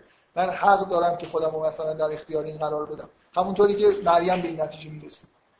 رابطه ای که مریم این که مریم خودش رو در واقع در انگار تسلیم می‌کنه و میپذیره که باردار بشه. اون رسول بعد از اینکه مریم بهش میگه که من چطور بچه دار بشم در حالی که مثلا بشر من لمس نکرده میگه که خداوند هر کاری که بخواد می‌کنه و تاکید می‌کنه و میگه مکان امرن مقصود این دیگه این چیز به تموم شده است. یعنی جای چیز نداره. مثل اینکه مریم هنوز داره یه مقاومتی از خودش نشون میده دیگه در مقابل اینکه بپذیره یا نپذیره. اینکه مریم میپذیره که در مقابل در واقع این رسول خداوند انگار یه تسلیم میشه. این حالتیه که احساسی که هر زنی اگر مؤمن باشه باید به این حالت برسه. یعنی فقط باید در مقابل کسی خودش رو تسلیم بکنه که یه جوری در طی مراحلی انگار معلوم شده براش که این رسول پروردگار یه جوری فر... انگار خداوند خداوند تایید کرده این آدم. نکاح بیشتر از هر چیزی برای زنها مثل یه پروسه که یه مردی در از نظر دینی اجتماعی از هر نظر به یه مرحله می‌رسه انگار تایید میشه. زن این احساس رو بتونه پیدا زن می‌تونه این احساس پیدا بکنه یه زن مؤمن. که خودش رو تسلیم غیر خدا خودش رو در مقابل کسی داره تسلیم می‌کنه که یه جوری مورد رضایت خداوند بنابراین نکاح از نظر دینی برای زنای معنی خیلی خاصی پیدا می‌کنه. خیلی بیشتر از اونی که برای مردا به طور طبیعی داره. زنها کلا خیلی خیلی بیشتر متوجه این موضوع هستن که انگار باید برای قبل از ازدواج مراحلی طی بشه تا یه مرد انگار به یه جایی برسه چیزهایی رو انگار ثابت بکنه تا بشه اینجوری بهش نگاه کرد. تا, تا رابطه زناشویی برای زن حالت مشرکانه پیدا نکنه. نمی‌دونم متوجه هستون تسلیم شدن اون ویژگیه که مثلا اسم دین ما اسم اسلام ازش گرفته شده. ما فقط باید تسلیم خداوند باشیم. مرد این احساس نداره وقتی که داره رابطه زناشویی مثلا برقرار می‌کنه.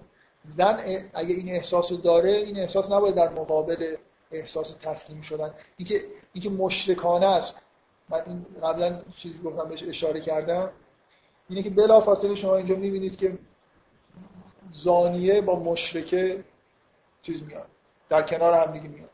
برای یه زن تسلیم شدن در مقابل کسی که مورد تایید خداوند نیست عین شرک. در مقابل چیزی غیر خداوند مثل اینکه در مقابل شیطان خودش تسلیم کرده بنابراین نکاح مجوزیه در واقع برای زن. که یه مراحلی طی شده یه مراحل دینی اجتماعی مورد مرد انگار مورد یه تاییدهایی قرار گرفته کارهایی کرده شایستگی از خودش نشون داده تا به یه جایی رسیده که حالا خداوند اینو به عنوان زوج این زن قبول داره و بنابراین از به بعد رابطه کاملا مثل رابطه توحیدیه. و همون تمثیل در واقع هیچ فرقی نمی‌کنه به غیر از اینکه خداوند فقط برای حضرت مریمی که روح خودشون میفرسته به عنوان رسول برای بقیه زنان رسول از جنس آدمیزاد میفرسته. یه واقعیتیه که توی عالم وجود داره که مردها فرستاده های خداوند هستن که به زنها بچه هایی رو هدیه می‌کنن.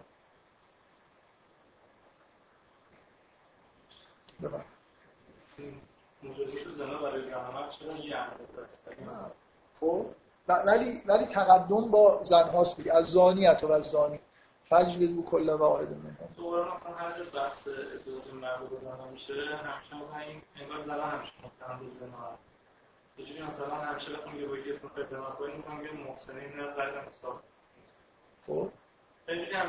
ببین ببین ببین دو تا دو تا آیه مشابه که وجود داره. اینکه زنها در واقع در اون قطب بندی ها در قطب تکوین قرار می‌گیرن و مردها در قطب تشریع شما این دو تا زنا گناه تکوین یعنی یه جوری تمام احساسات زن و تمام اعماق وجودش هست که این کار نباید بکنه. مرد کم مرد راحت تر تحت تاثیر فرهنگ ممکنه به این احساس برسه که نه این چیزا که مسئله این نیست مثلا رابطه جنسی چیز خیلی ساده ایه برای مرد واقعا رابطه جنسی یه جوری ساده تره تا زن. زنی که نهایتا در اثر رابطه جنسی باردار میشه تغییرات عمده در وجودش به بنابراین بیشتر باید بترسه. بنابراین زنا جرمش انگار برای زنها بیشتره. زنها بهتر می‌فهمن که این خیلی کار مجرمانه ایه تا مرد همین توضیحاتی که من الان دادم که زنا زنا برای زنها به وضوح با شرک اما من می‌خوام اینو بگم. اون ور اون ور وقتی که حرف از سرقته سرقت یه در واقع گناه تکوینی تکوینی نیست تشریعیه. برای خاطر این مالکیت اصولا یه امر تشریعیه. اینکه یه چیزی مال اونه طبق قراردادی انگار ما اینو ایمان اون آیه رو که نگاه بکنید اونجا از سارق و سارقه وقتی داره حدش بنا انگار جرم اصلی جرم مرد هاست نه جرم زن. سرقت جرم مردا مردا به وضوح می‌فهمن که نباید این کارو بکنن. زنها به راحتی ممکنه اشتباه بکنن و نفهمن که سرقت چرا اینقدر کار بدیه ولی سرقت و مردا خوب می‌فهمن زنا رو زنا خوب می‌فهمن. برای همینه که زنا انگار بیشتر در واقع چیزن در معرض مجازات هستن و مقدم هستن در ذکر کردن نامشون هم اینجا تقدم در واقع دارن نسبت ولی ولی اینجوری نیست که این جرم مرتکب میشن برای زنا مثلا آوانس اگه آوانس بدید که چیز میشه؟ مثلا شما سرقت رو به زنا آوانس بدید. تایید اینه که انگار اشکال نداره دیگه. می‌دونی؟ می‌خوام بگم اون چیزی که نمی‌فهمن. شما شما می‌خواید مجازاتی بذاری که بفهمن این کار خیلی خیلی کار بدیه. اگه من مثلا مردم نمی‌فهمن که زنا کار خیلی خیلی بدیه. خب کمتر کتکشون بزنیم. یه جوری تایید میشه ذهنیتشون که خیلی هم کار بدی نیست دیگه. یه ضربه بیشتر به من نزدن. اونا رو مثلا 100 ضربه می‌زنن منو یه ضربه. اینکه این کار کار خیلی بدیه که تو می‌فهمی یا نمی‌فهمی چقدر برای طبیعیه که بفهمی یا یه بحث جداست. زنها باید پیش قدم این باشن که جلوی زنا وایستن. باید محسن باشن به معنی اینکه دور خودشون حساب می‌کشن این وظیفه انگار بیشتر متوجه متوجه زن هاست متوجه مرد همیشه مثلا زناکار نباشه. منظور چیه؟ محسنات رو زناکار نبودن ترتیب می‌کنه محسنین غیر خب آره. مثلا افت افت بیشتر در مورد زن هاست که خیلی چیز داره. انگار اهمیت داره نه نه نه نه نه نه نه نه. نه زن این کارو می‌کنن. اینکه انگار وظیفه اصلی به دوش زن هاست که این کارو انجام نشه. اونا هستن که می‌فهمن که نباید این کارو بکنن. شما الان به قول ایشون مثلا وسایل ضد بارداری هست و اصلا رابطه جنسی به معنی به وجود بردن بچه هست به طور طبیعی. کی بچه دار میشه؟ زن تحت تاثیر قرار می‌گیره. زن زندگیش اصلا کلا عوض میشه. مرد مثلا می‌تونه یه رابطه جنسی برقرار کنه پاش بره. مثلا انگار نه انگار. اثری انگار باقی نمیمونه. زنی که یه جوری انگار زنی که می‌فهمه که این کار نباید بکنه. خیلی بیشتر از این مرد می‌فهمه. همونطوری که سرقت و مرد بده ولی این نیست که مجازاتشون رو تخفیف بدیم. زنا مثلا در مورد سرقت تخفیف بدیم مرد در مورد زنا نه برعکس. باید مجازات سنگین. باید بفهمن که این کار خیلی بداره که یعنی به هر حال این کار کار خیلی چیزیه. من نمی‌دونم منظورم می‌فهمم اینکه برای برای مرد طبیعیه که بفهم سرقت بده. برای زن طبیعی تره که فرمت زنا رو درک بکنه. ولی بد بودن کار برای هر دوتاشون اندازه هم بودن یعنی همون طوری که برای زن شرک آلوده به طور خیلی بدیهی یه خورده کمتر بدیهی برای مردم شرک آلوده.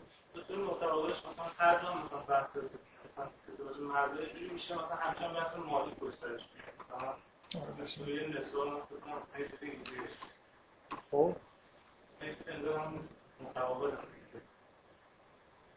آها منظورت اینه که مسائل مالی با مسائل مربوط به زناشون کلا مالکیت اموال اینا چیزای تشریعی هستن. یعنی قرارداد که انگار قرارداد یک چیزی به کسی که تعلق می‌گیره و از در واقع عوارض قدرت هستن. در حالی که مثلا نسبت های خانوادگی نسبت های طبیعی هستن. تو سوره نسا خیلی متمرکز روی مفاهیم مربوط به نسبت هاست نسبت های خانوادگی و ایناست.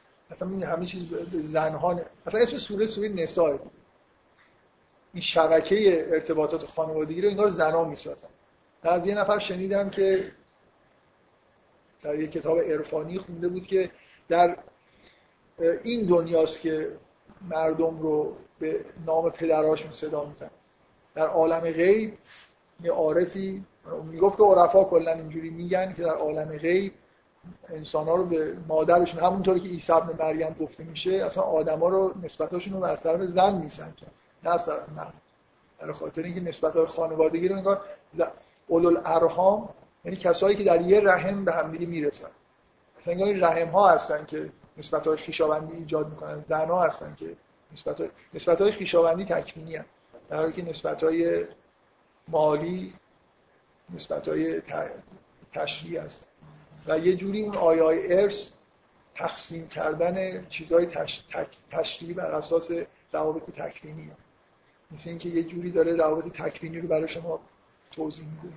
همیشه احساس نسبت به آیات ارث اینه که کاربردی بیشتر از تعیین ارث داره. چیزی در مورد نسبت خانوادگی دارن ما میگن که خیلی مهمتر از خود اینه که حالا یه نفر وقت میمیره به چه کسی چه ارثی برسه زیاد هم چندین آیه خیلی بلند هستش که پیچیده است که جزئی هم صحبت می‌کنه.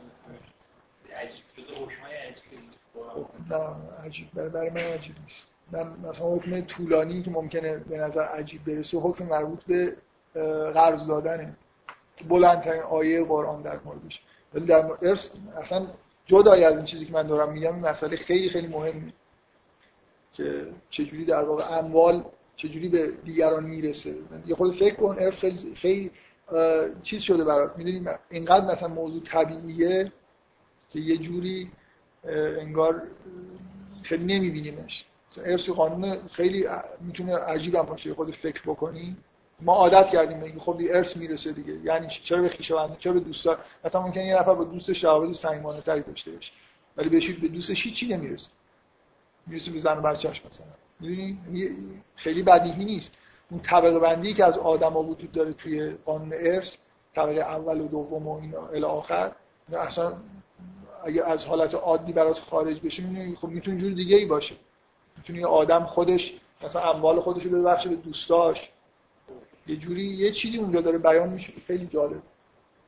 خب بگذاریم. من نکته ای که می‌خوام بگم اینه که اگه به آداب نکاح نگاه بکنی آداب نکاح دقیقا مثل همون چیزی اون چیزی هم که زنان می‌خوان.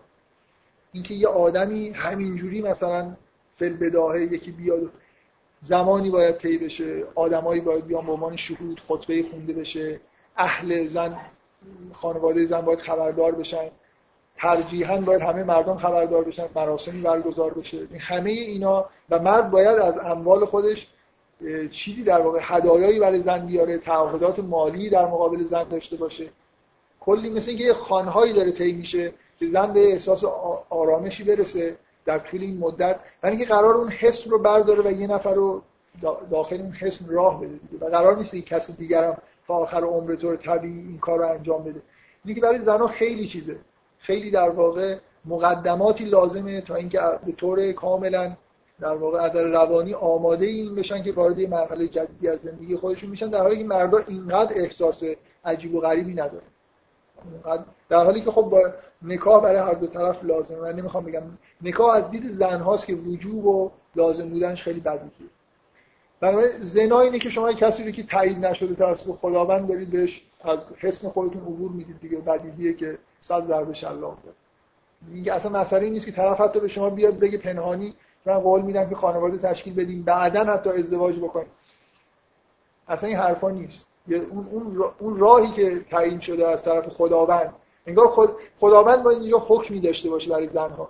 که چجوری انگار به زنا بگید که چجوری چه مراحلی طی بشه قبول بکنید که این رسول منه که مثلا قرار به شما یه فرزند پاکی بود کسی که بدون این مراحل این کار رو انجام میده از راه که خداوند تعیین کرده نمیاد رسول خداوند نیست. بنابراین زن داره خودش رو تسلیم کسی می‌کنه که غیر خداست. احتمال احتمال خیلی زیاد از طرف شیطان اومده. این مشکل گفتید که مثلا برای زن این معنی دیگه تصمیم کردن. آره.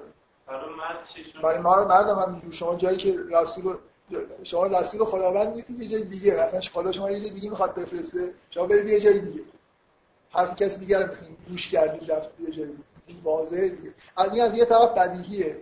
اینکه زنها با اعماق وجودشون این احساسا رو دارن مردم باید فکر کنن که بفهمن که خب این مشرکانه است یعنی چی؟ من راهی رو که خداوند تعیین کرده برای اینکه یه زنی برسم و طی نکردم. بنابراین مورد تایید خداوند نیستم الان. مثلا رسول خداوند هم نیست این بچه‌ای هم که دارم مثلا اینجا اگه به وجود بیاد چیزی نیست که خداوند می‌خواست من به این زن هدیه بکنم. مردم فکر کنن. زنها احتیاج اون حالت تصمیم شدن تو زنها مثلا این که شما دارید مهمترین کار زندگیتون انجام می‌دید. اگر منجر به خلقت انسان بشه در آفرینش دارید دخالت می‌کنید. خیلی کار مهمیه دیگه. غیر از اینکه من نمی‌دونم. یه جعبه از به من گفتن اینجا بذار بردارم بذارم یه جای دیگه. این موجودی به وجود میاد. چیزی انسانی خلق میشه و این بزرگترین اتفاقی که تو دنیا میفته تقریبا. در طول عمرش اکثریت غریب اتفاق مردم مهمترین کاری که تو زندگیشون می‌کنن اینی که باعث و بانی تولد بچه میشه کاری نمی‌کنن.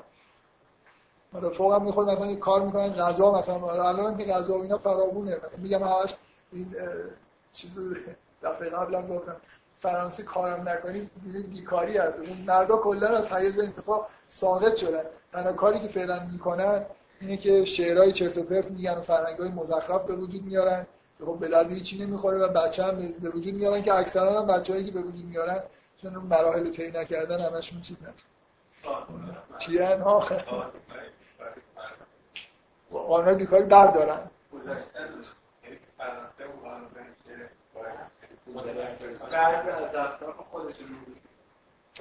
قانون خب آره کرد آها قانونا رو مردا گذاشتن. آره دیگه. خودشون هم ولی خب مردا بیش کاملا رنج می‌کشن. اینجوری نیست که مردا از روی الان اینجوری نیست مرد فرانسه احساس خوشبختی بکنه. بگذاریم. حالا همش در مورد قوانین فرانسه. مردا که میشه سر من یه به عنوان تشبیه فکر می‌کنم یکی از کتابایی که بیشتر از هر کتابی توی دنیا خونده شده طرفدار داره و حالا ازش فیلم و کارتون و تئاتر همه چیز ساختن داستان خیلی قشنگ شاهزاده کوچک. یه جایی هست که روباه داره به این شاهزاده میگه که تو اگه می‌خوای با من دوست بشی چیکار باید بکنی؟ بهش یاد میده. اول بیا نمی‌دونم اونجا بشین منو نگاه کن من مثلا به بعد اجازه میدم تو یه قدم بیای تو به شدت این توصیف خوبی از حالتی که زنها دوست دارن در برقراری ارتباط. اینکه حالا من مثلا کم کم به تو اجازه بدم حالا یه قدم بیا جلوتر بعد مثلا من یه جوری این اینکه مثلا فرض کنید کسی می‌خواد ازدواج بکنه تو اول بیا. این من یه چیز خیلی ساده ای که وجود داره الان یه با حساسیت بهش نگاه می‌کنه.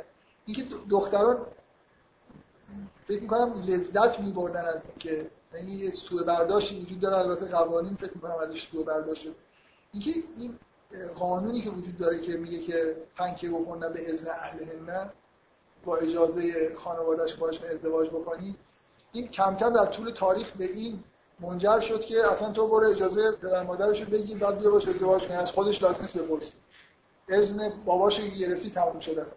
یعنی این این اصلش اینه. که حتی هزار تا کارم مرد بکنه باز مثل به اصطلاح ادا و ناز و اداهای زنانه است. که زن باز خودش مستقیم به مرد نمیگه که باشه. میگه حالا برو از پدرم بپرس. بعد خودش باید بره به پدرش بگه که باشه بعد پدرش بگه از طرف دختر باشه. این همش مثل این حریم حفظ کردن و اینکه راحت مثلا طرفو خیلی زود راه ندن و این چیزی که قبلا فکر می‌کنم زنها از این سلسله مراتب یه جورای خوششون میومد ولی الان البته واقعیتش اینه که بعدا در طول تاریخ تبدیل به این شد که اصلا نظر دختر لازم نیست بپرسی. تو میری دختر از پدرش مثلا خواستگاری می‌کنی پدرش میگه خب بیا. من قبول کردم. حالا دختره می‌خواد نمی‌خواد اصلا طرف مقابل دیده. یه رسم خیلی جالبی در ایران بود تا همین مدت پیش. یه قرنم واقعا شد 50 60 سال قبلم زنها و شوهرها با هم ازدواج می‌کنن دیگر نمی‌دیدن. اصلا اصلا یه خبر نداشتن. همینجوری یه دفعه مثلا یه چیزی صورت میگه مادره می‌رفت زنه رو می‌دید مرده می‌رفت با پدر صحبت می‌کرد. دخترها کلا بیکار بودن. اونجا می نشستن و فرهنگ هم اینقدر فرهنگ سنتی قوی بود که دخترها اینجوری نبود که احساس ناراحتی زیادی بکنن. دیگه معمولا عادت دیگه. خب مثلا پدرم هرچی صلاح بدونه. معمولا اینجوریه واقعا. من این که الان اگه همچین اتفاقی بیفته خیلی زجر آوره این باعث نشه که فکر بکنید که قدیم هم زنان اینقدر زجر میکشیدن. کار کاملا کار نادرستیه ولی به هر حال اونقدر مثلا چیز نمون همین الان هم کلی سنت های عجیب و غریب تو تمام دنیا وجود داره که زجر می‌کشن کم بیش ولی کسی داشتن.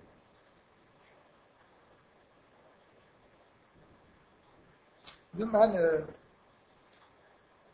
اولا می‌خوام به یک نکته اشاره بکنم که خیلی وقت قبل یه بحثایی می‌کردم در مورد این آیه‌ای که میگه ولش ذکر و کل امسا و نمی‌دونم چند نفرتون شنیدید تو سوره آل عمران همچین آیه‌ای هست در ابتدای داستان مریم که میگه ولش ذکر و کل امسا مرد مانند زن نیست من استدلال می‌کردم می‌گفتم حد اکثر بخوایم آوانس بدیم به مردا.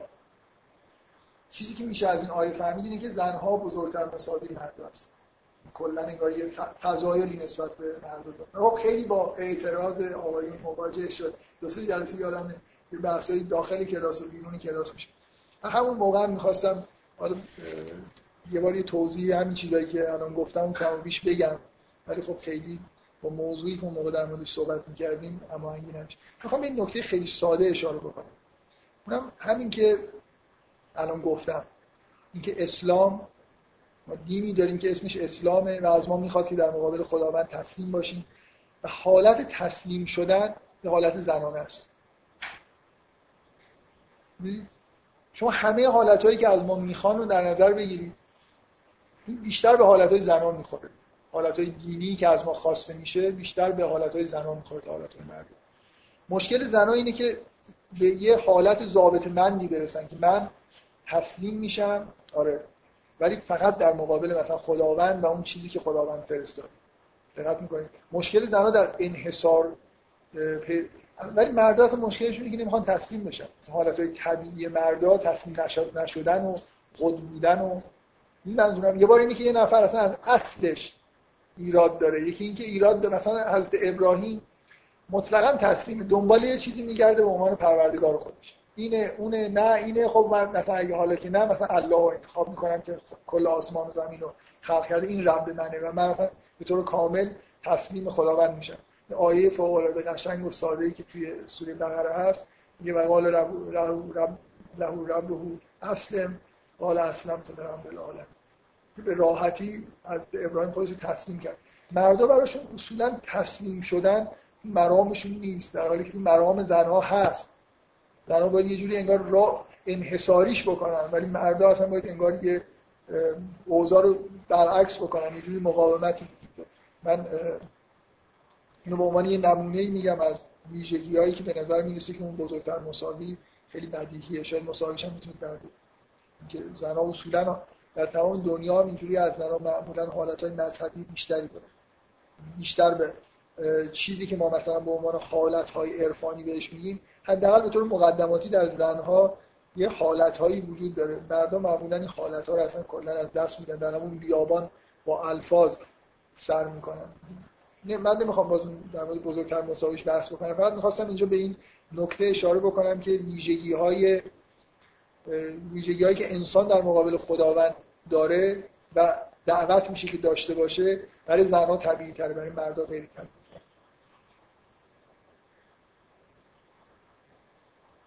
و ساعت چند؟ من می‌خوام به یه چیزی در قرآن اشاره بکنم که فکر می‌کنم می‌خوام در مورد یه چیزی یه صفحه ای از قرآن که اگه از من بپرسی من می‌تونم با اطمینان بهتون میگم که صفحه از قرآن نیست که اینقدر من دیده باشم که ترجمهش عجیب و غریب و تعبیرهای عجیب و غریبی ازش به کار بد نیستم چون یه جوری بحثی هم که بعدا در مورد این سوره باید بکنیم همون واژه محسنات و اینا مربوط میشه.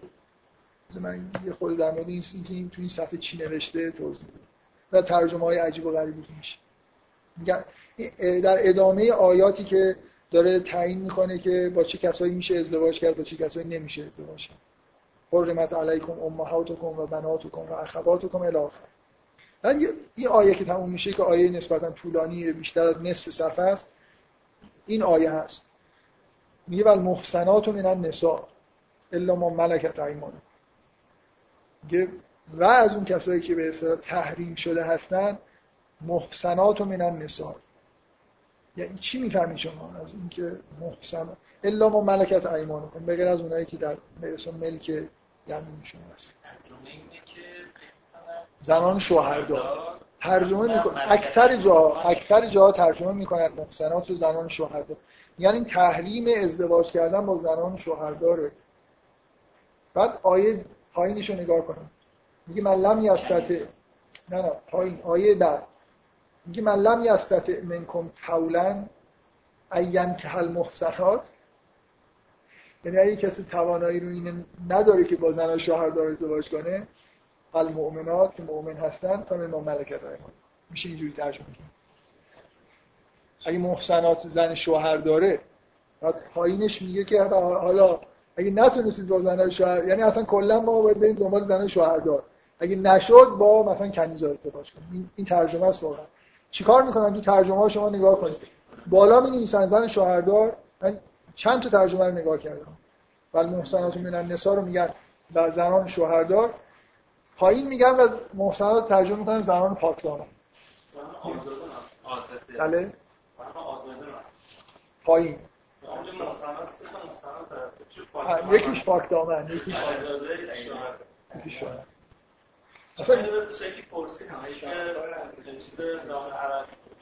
خب این وحشتناکه دیگه. می‌دونی یعنی من, من میگم این صفحه صفحه بی‌نظیریه بذار باز ادامه بدیم. در اینکه شما ادا... فایزا احسن نه در مورد کنیزا که باشون ازدواج کردید میگه فایزا احسن نه تا این اتینا به فاحشتن فعلیهن نصف ما علی المحسنات من العذاب.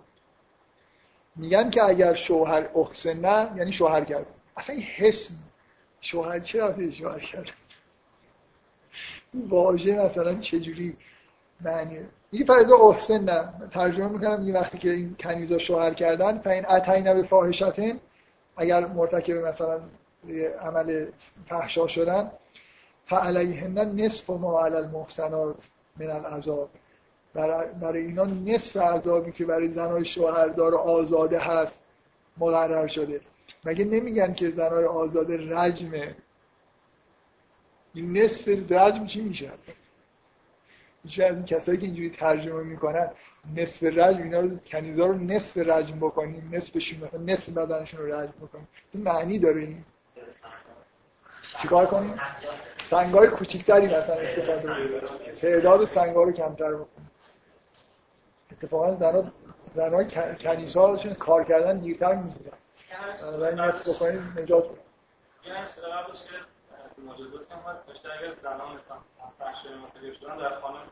این که یه حکم موقتیه که بعدا توسط سوره نور حبس کردن هم که اونجا به نظر میاد حبس تو چیز دیگه. نصف جوری چجوری می‌خوای نصفش کنی؟ نصف روز بیاد بیرون نصف شبا بیاد بیرون روزا بره. من خود تر... من اصلا ترجمه ها به نظر من کلا اشکال اساسی داره. برای خاطر اینکه معمولا ببین این خیلی مشکله که شما اینو رعایت بکنید که یه واژه یه معنی داره در واقع. برای اینکه بعد فارسی که می‌کنید الان تو ترجمه انگلیسی و فارسی هم مشکل هست دیگه. شما برای یه واژه که چیزی میارید بعد اونها ممکنه اون واژه رو صرف کنن حالتهای فعلی پیدا بکنه. بعد این واژه رو نمیشه صرف کرد. کلی چیز فرهنگستان که میشنه از این بحثا می‌کنن. که اگه فردا اونا فلان پسوند رو به اونجا اضافه کردن ما چی داریم که به این اضافه بکنیم؟ بنابراین ما یه جوری واژه رو بذاریم که بشه. این که کلا مشکل ترجمه ولی قبول کنید این مشکل از این نوع مشکلات نیست. اینکه یه نفر به خودش آزادی عمل بده که محسنات رو تو سوره نور چی ترجمه می‌کنه؟ مثلا الذین یرمون المحسنات. زمان شوهردار من مطمئنم یه جا دیدم اینجا پاکدامن که خیلی عجیبه که یعنی چی؟ اگه یه نفر به زن غیر شوهرداری تهمتی بزنه بعد مشکلی پیدا نمی‌کنه. فقط تهمت زدن الذین میگه الذین یرمون المحسنات که مثلا المحسنات الغافلات. یعنی اونجا میگم پاک دامن پس محسنات یا زن شوهرداری یا پاک دامنه یا شما یه چیز دیگه یا آزاده. یعنی در مقابل در حالی که معنیش خیلی واضحه. محسنات از همون حس میاد. به همون حالتی اشاره می‌کنه که در زنها هست. زنی که داره مقاومت می‌کنه یعنی آدما رو راه نمیده به خودش. خب؟ و ول محسنات من النساء تحریم شد. شما حق ندارید با کسی ازدواج بکنید که هنوز حسن خودش رو در واقع برای شما بر نمیداره نمیشکنه. یعنی به زور نمی‌تونید با این نفر ازدواج بکنید. اگر من نمیگم راضی باشی یا راضی نباشی اینکه این مقاومت هنوز وجود داره. نمی‌تونید با یه زنی ازدواج بکنید که نمی‌خواد با شما ازدواج بکنه و شما رو راه نمیده. معنی واضحی ما میگه و, و, و, بعد اینکه میگه من لم یستت منکم کولن این که هر آره ما معلومه ما دنبال ازدواج با محسنات هستیم. ما دنبال ازدواج با محسنات هستیم منتها به شرط اینکه به راضیشون بکنیم دیگه. ما دنبال زنهایی هستیم که معنی پاک دامنی یه جوری توش هست. نیست؟ محسنات نزدیک همه جا به معنای پاک دامنی کسی که در مقابل آدمای بیرون خودش حسی برای خودش داره. مثل همون کاری که اصلا مریم در اوج انجام میده و لایق این میشه که روح خداوند مثلا به اینجا هم بیاره. فاین احسن نه فاین اتین به فاحشه. میگه آ بذار اینجا این میگه بذار از اول من بخونم سفر رو برای خاطر همه مشکل سر این واژه محسنات و ترکیباتشه دیگه که هر جایی یه چیزی می‌نویسن میگه ول محسنات من النساء الا ما ملکت ایمانکم. به غیر از کسی که عبده حق نداره حس داشته باشه. عبد عبد یعنی کسی که یه جوری اختیار زندگی خودش اختیار خودش رو مثلا مرد حداقل قدرت کار خودش رو در اختیاری مثلا فروخته به یه نفر. که کنیز انگار درست اصولا برداری چیز بدیه. اسلام هم در قرآن هم شما به عنوان چیز منفی بهش نگاه می‌کنید. ولی طبق همون قانونی که وجود داره که حالا مادامی که هست مثلا باید رعایت بشه کسی که خودشو در اختیار کسی دیگه قرار داده در واقع کنیز شده دیگه خودشو در اختیار اون قرار داده. بنابراین حس نمی‌تونه داشته باشه. یعنی میشه شما لازم نیست که از یه کنیز حتما بپرسید که راضی هست به نظر من این معنی رو میده. در مورد کنیز این چیز وجود نداره که در واقع, در واقع اینجوریه که انگار کنیز حق نداره در مقابل کسی که مالکش شده حسنی قرار بده. مگر اینکه اون خودش در واقع بخواد. میگه بل محسنات من النساء الا ما ملکت ایمانکم کتاب الله علیکم و احل لکم ما ذلک. این دستور خداست به شما و چیزی که برای این هست حلال براتون. و این همه این چیزایی که گفته شد ذالکم ان تبتغوا به اموالکم محسنین غیر مسافرین. یعنی چی؟ به مردا دیگه داره میگه. محسنین نه محسنین. این دفعه فاعلی محسنین غیر مسافرین. برای اینکه شما زنی رو که حسم داره در واقع مسافهین مثل, مثل اینکه من به زور وارد اون حس میشم. اون حس رو در داغونش می‌کنم. میپاشم اصلا میگه خب؟ میگه این کارو نکنید. محسنین باشید. برای خاطر اینکه مرد وقتی که با یه زنی ازدواج می‌کنه که بهش راه داده اجازه داده بعدا قبول داره که علاوه بر اون حسی که خود زن داشت مردم کلی در واقع حسارها هفت لایه حسار دیگه هم خودش دیگه اضافه می‌کنه. بنابراین مرد باید محسن باشه. اگه با یه زنی ازدواج می‌کنه باید منجر به این بشه که این حسارها رو افزایش بده. نه اینکه زن رو مثلا بدون اینکه اون میل داشته باشه حسارش خراب بکنه و پا بذاره به فرار بره معنی مسافهین یه چیزی شبیه همینه. به طور استعاری میگن که به معنی زنا کردن. هست دیگه تقریبا این حرف درست. تو قرآن یه جایی به وضوح چون استفاده شده باید به همون معنی گرفت. میگه دمن مسفوحن خون ریخته شده خونی که مثلا پاشیده شده. اینجوری به معنای مسافر به معنای کسی که یه چیزی رو از هم میپاشه. چیزی رو به هم میریزه. مثلا همچین معنی در مقابل محسن مثلا از همین بفهمید معنیش چیه در مقابل محسن کسی که حریم و حصار ایجاد می‌کنه مسافر کسی که مثل اینکه به یه حریم تجاوز می‌کنه و اصلا می‌کشه. تمستمتعتم بهی منهن فاتهون و جلون اینا دیگه مهم نیست. بعد میگه من لم یستت منکم تولا یعنی که هل محسنات من محسنات المؤمنات. میگه اگه از اون زنهایی که می‌خواید اونایی که محسن پاک دامنن حسن دارن کسی رو نتونستید مثلا راضی بکنید. لم یستت منکم تولا توانایی رو نداشتید. این امکان رو پیدا نکردید که با اینا ازدواج بکنید. فهم ما ملکت ایمانکم توصیه می‌کنه که این حرف اینه که با از این می‌فهمید دیگه. مثل اینکه شرط اینکه نرید سراغ کنیزی که محسنه. جز محسناته و مثلا یه جوری به زور باشه ازدواج بکنه. مگر اینکه هیچ زن مثلا آزاده ای به قول ایشون هیچ زن غیر کنیزی که شما می‌خواید نخواست با شما ازدواج بکنه بعدا باید برید سراغ. اینجوری هم نیست که من همینطوری مثلا از اینکه خوشم اومد برم نمی‌دونم از بازار بخرم بیارم تو خونه حالا طرف راضی است یا راضی نیست. مگر توی حالت استقلال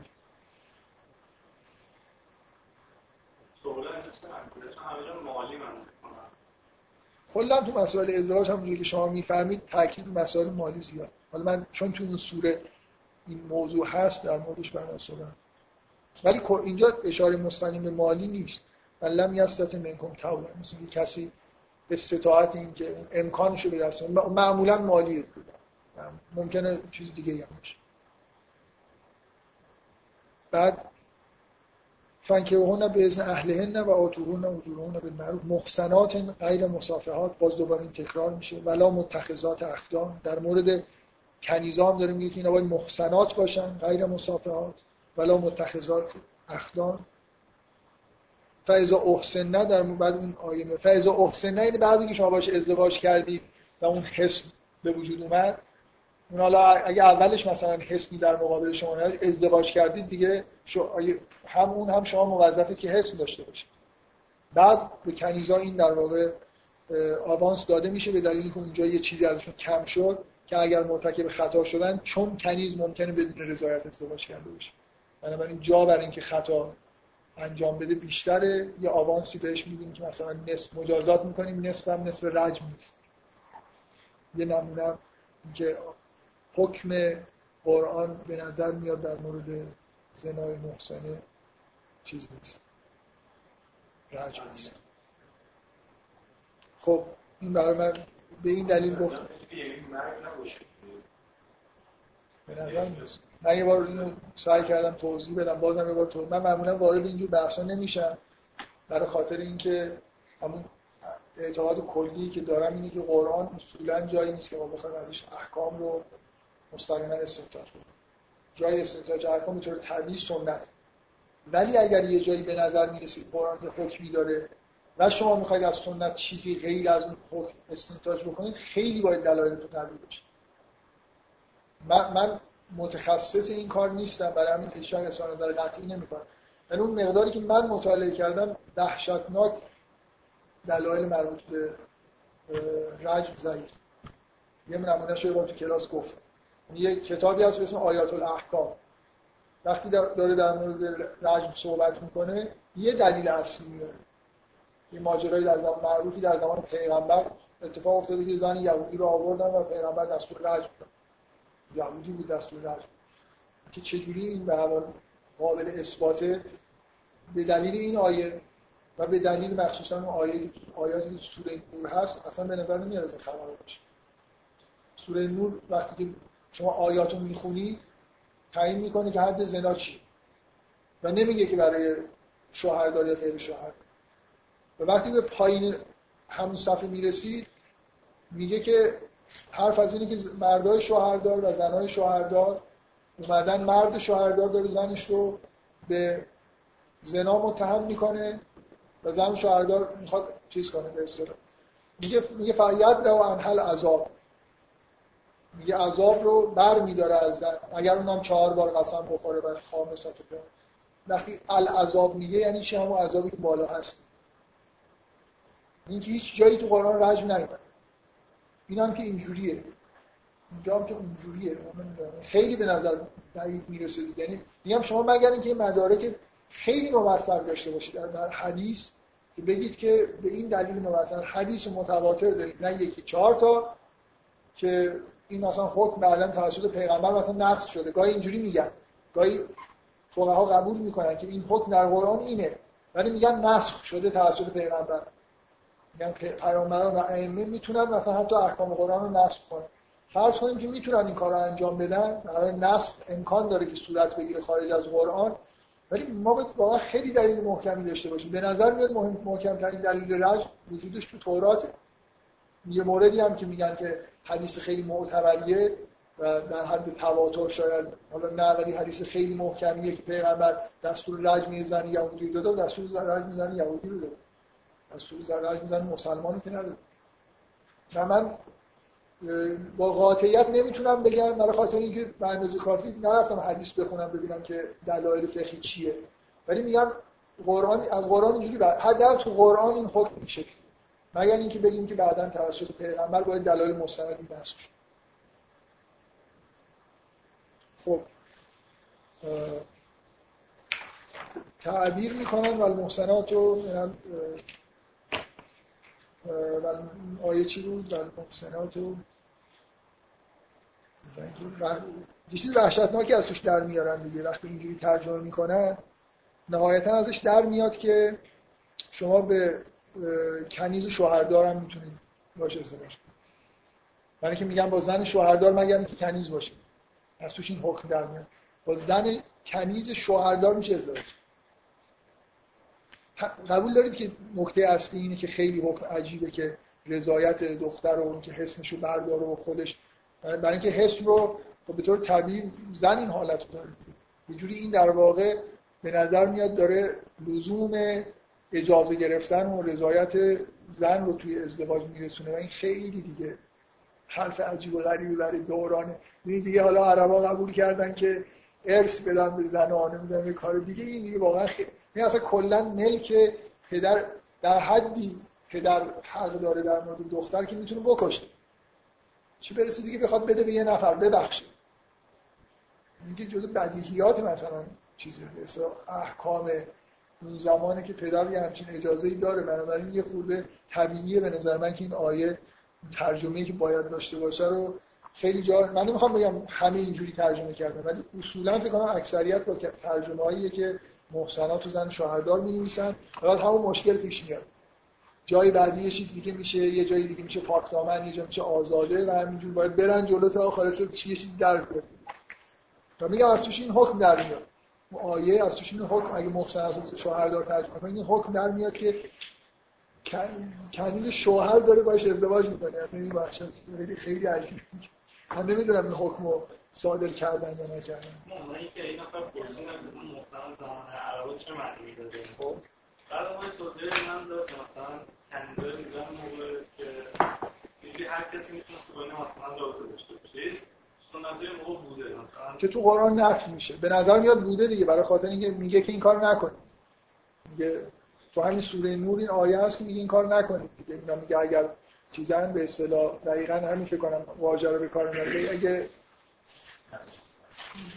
قرار تحسنن اگه خواستن اون حریم خودشون رو حفظ بکنن مجبورشون نکنید یعنی با حتی نسبت به کنیز حکم اینه که مجبورش نکنید اینجا هم هم ببین اینجا یه چیزی داره میگه که اگه زنهایی هستن که می‌تونی باشون ازدواج بکنی نباید بری سراغ یه کنیز که بدون رضایت باشه ازدواج بکنی احیانا. ولی در این حال به هر حال به عنوان یه چیز خیلی استثنایی این مردی مثلا فرض کنید مشکلاتی داره مشکلات جسمانی داره هیچ کی باش ازدواج نمی‌کنه. حالا مثلا دیگه یه چیز آخرش با یه آدمی که میره مثلا تمام اموال خودش خرج می‌کنه میره یه نفر مثلا تصاحب می‌کنه. برای به عنوان یه چیز همونطوری که بردهداری اصولا به عنوان چیز مکروه تو قرآن مطرح میشه این حکم هم باز دوباره به همین حالت رو داره. به در تو سوره نور رسما میگه که به کسی ندید اگه راضی نیستن. یعنی اگه می‌خوان که این اراده تحسنن اگه اراده اینو قصد اینو دارن که خودشون حفظ بکنن مگر اینکه خود کنیزی به یه معنای راضی باشه. مثل ازدواج دیگه شما با کنیز که نمی‌تونید به غیر از ازدواج رابطه داشته باشید. تا یه بار یه نفر من جدا اینو شنیدم که اصولا در احکام اسلامی کنیز راحت چیز ازدواج نداره.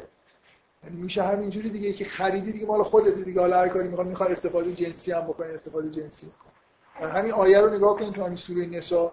داره حکم میده که اولا باید همچین شرایطی باشه برید سراغ کنیز. بعدم تازه میگه آتو و اجور همه مقررات ازدواج رو داره میگه. شما باید مثلا اینجوری بکنید. بعدم اینکه اگر مرتکب خلافی شدن فقط یه آوانسی دارن به دلیل اینکه ممکنه مجبور شده باشن. آها راست میگه. آره یه خیلی جالب در مورد ازدواج با کنیز. حتی میگه از اهلشون اجازه حتی به اذن اهل این کار که معمولا ترجمه می‌کنن منظور مالک یعنی تو. با کنیز یکی دیگه داری می‌خوای ازدواج بکنی اونو اهل حساب می‌کنن. حالا من روی این حرفی ندارم. ولی در من کلا تو قرآن جایی نمی‌شناسم که ترجمه ها اینقدر قراقاتی باشن. یه جوری آدم می‌خونه همه دوچار شگفتی میشن. از اینکه چطور این واژه ها هی تغییر شکل میدن تو ترجمه و بعدم چه معنی هایی در میاد از ترجمه. من فکر محسن همه جا تو قرآن محسن محسن حس محسن نه. همه جا به یه معنی اومده به یه ویژگی حالتی در زنها داره اشاره می‌کنه که امروز من در موردش صحبت کردم. و همه آیه ها با همین جور در میاد. لازم نیست که آدم یه کارهای عجیب منتها حکمی که ازش در میاد زیاد حکم مطلوبی نیست. برای خاطر اینکه یه جوری به نظر میاد حکم اینه که یه زنی که داره مقاومت می‌کنه و راضی نیست و نباید به زور تصاحب بکنه مثلا باشه ازدواج کنه. این کارو می‌کردم خب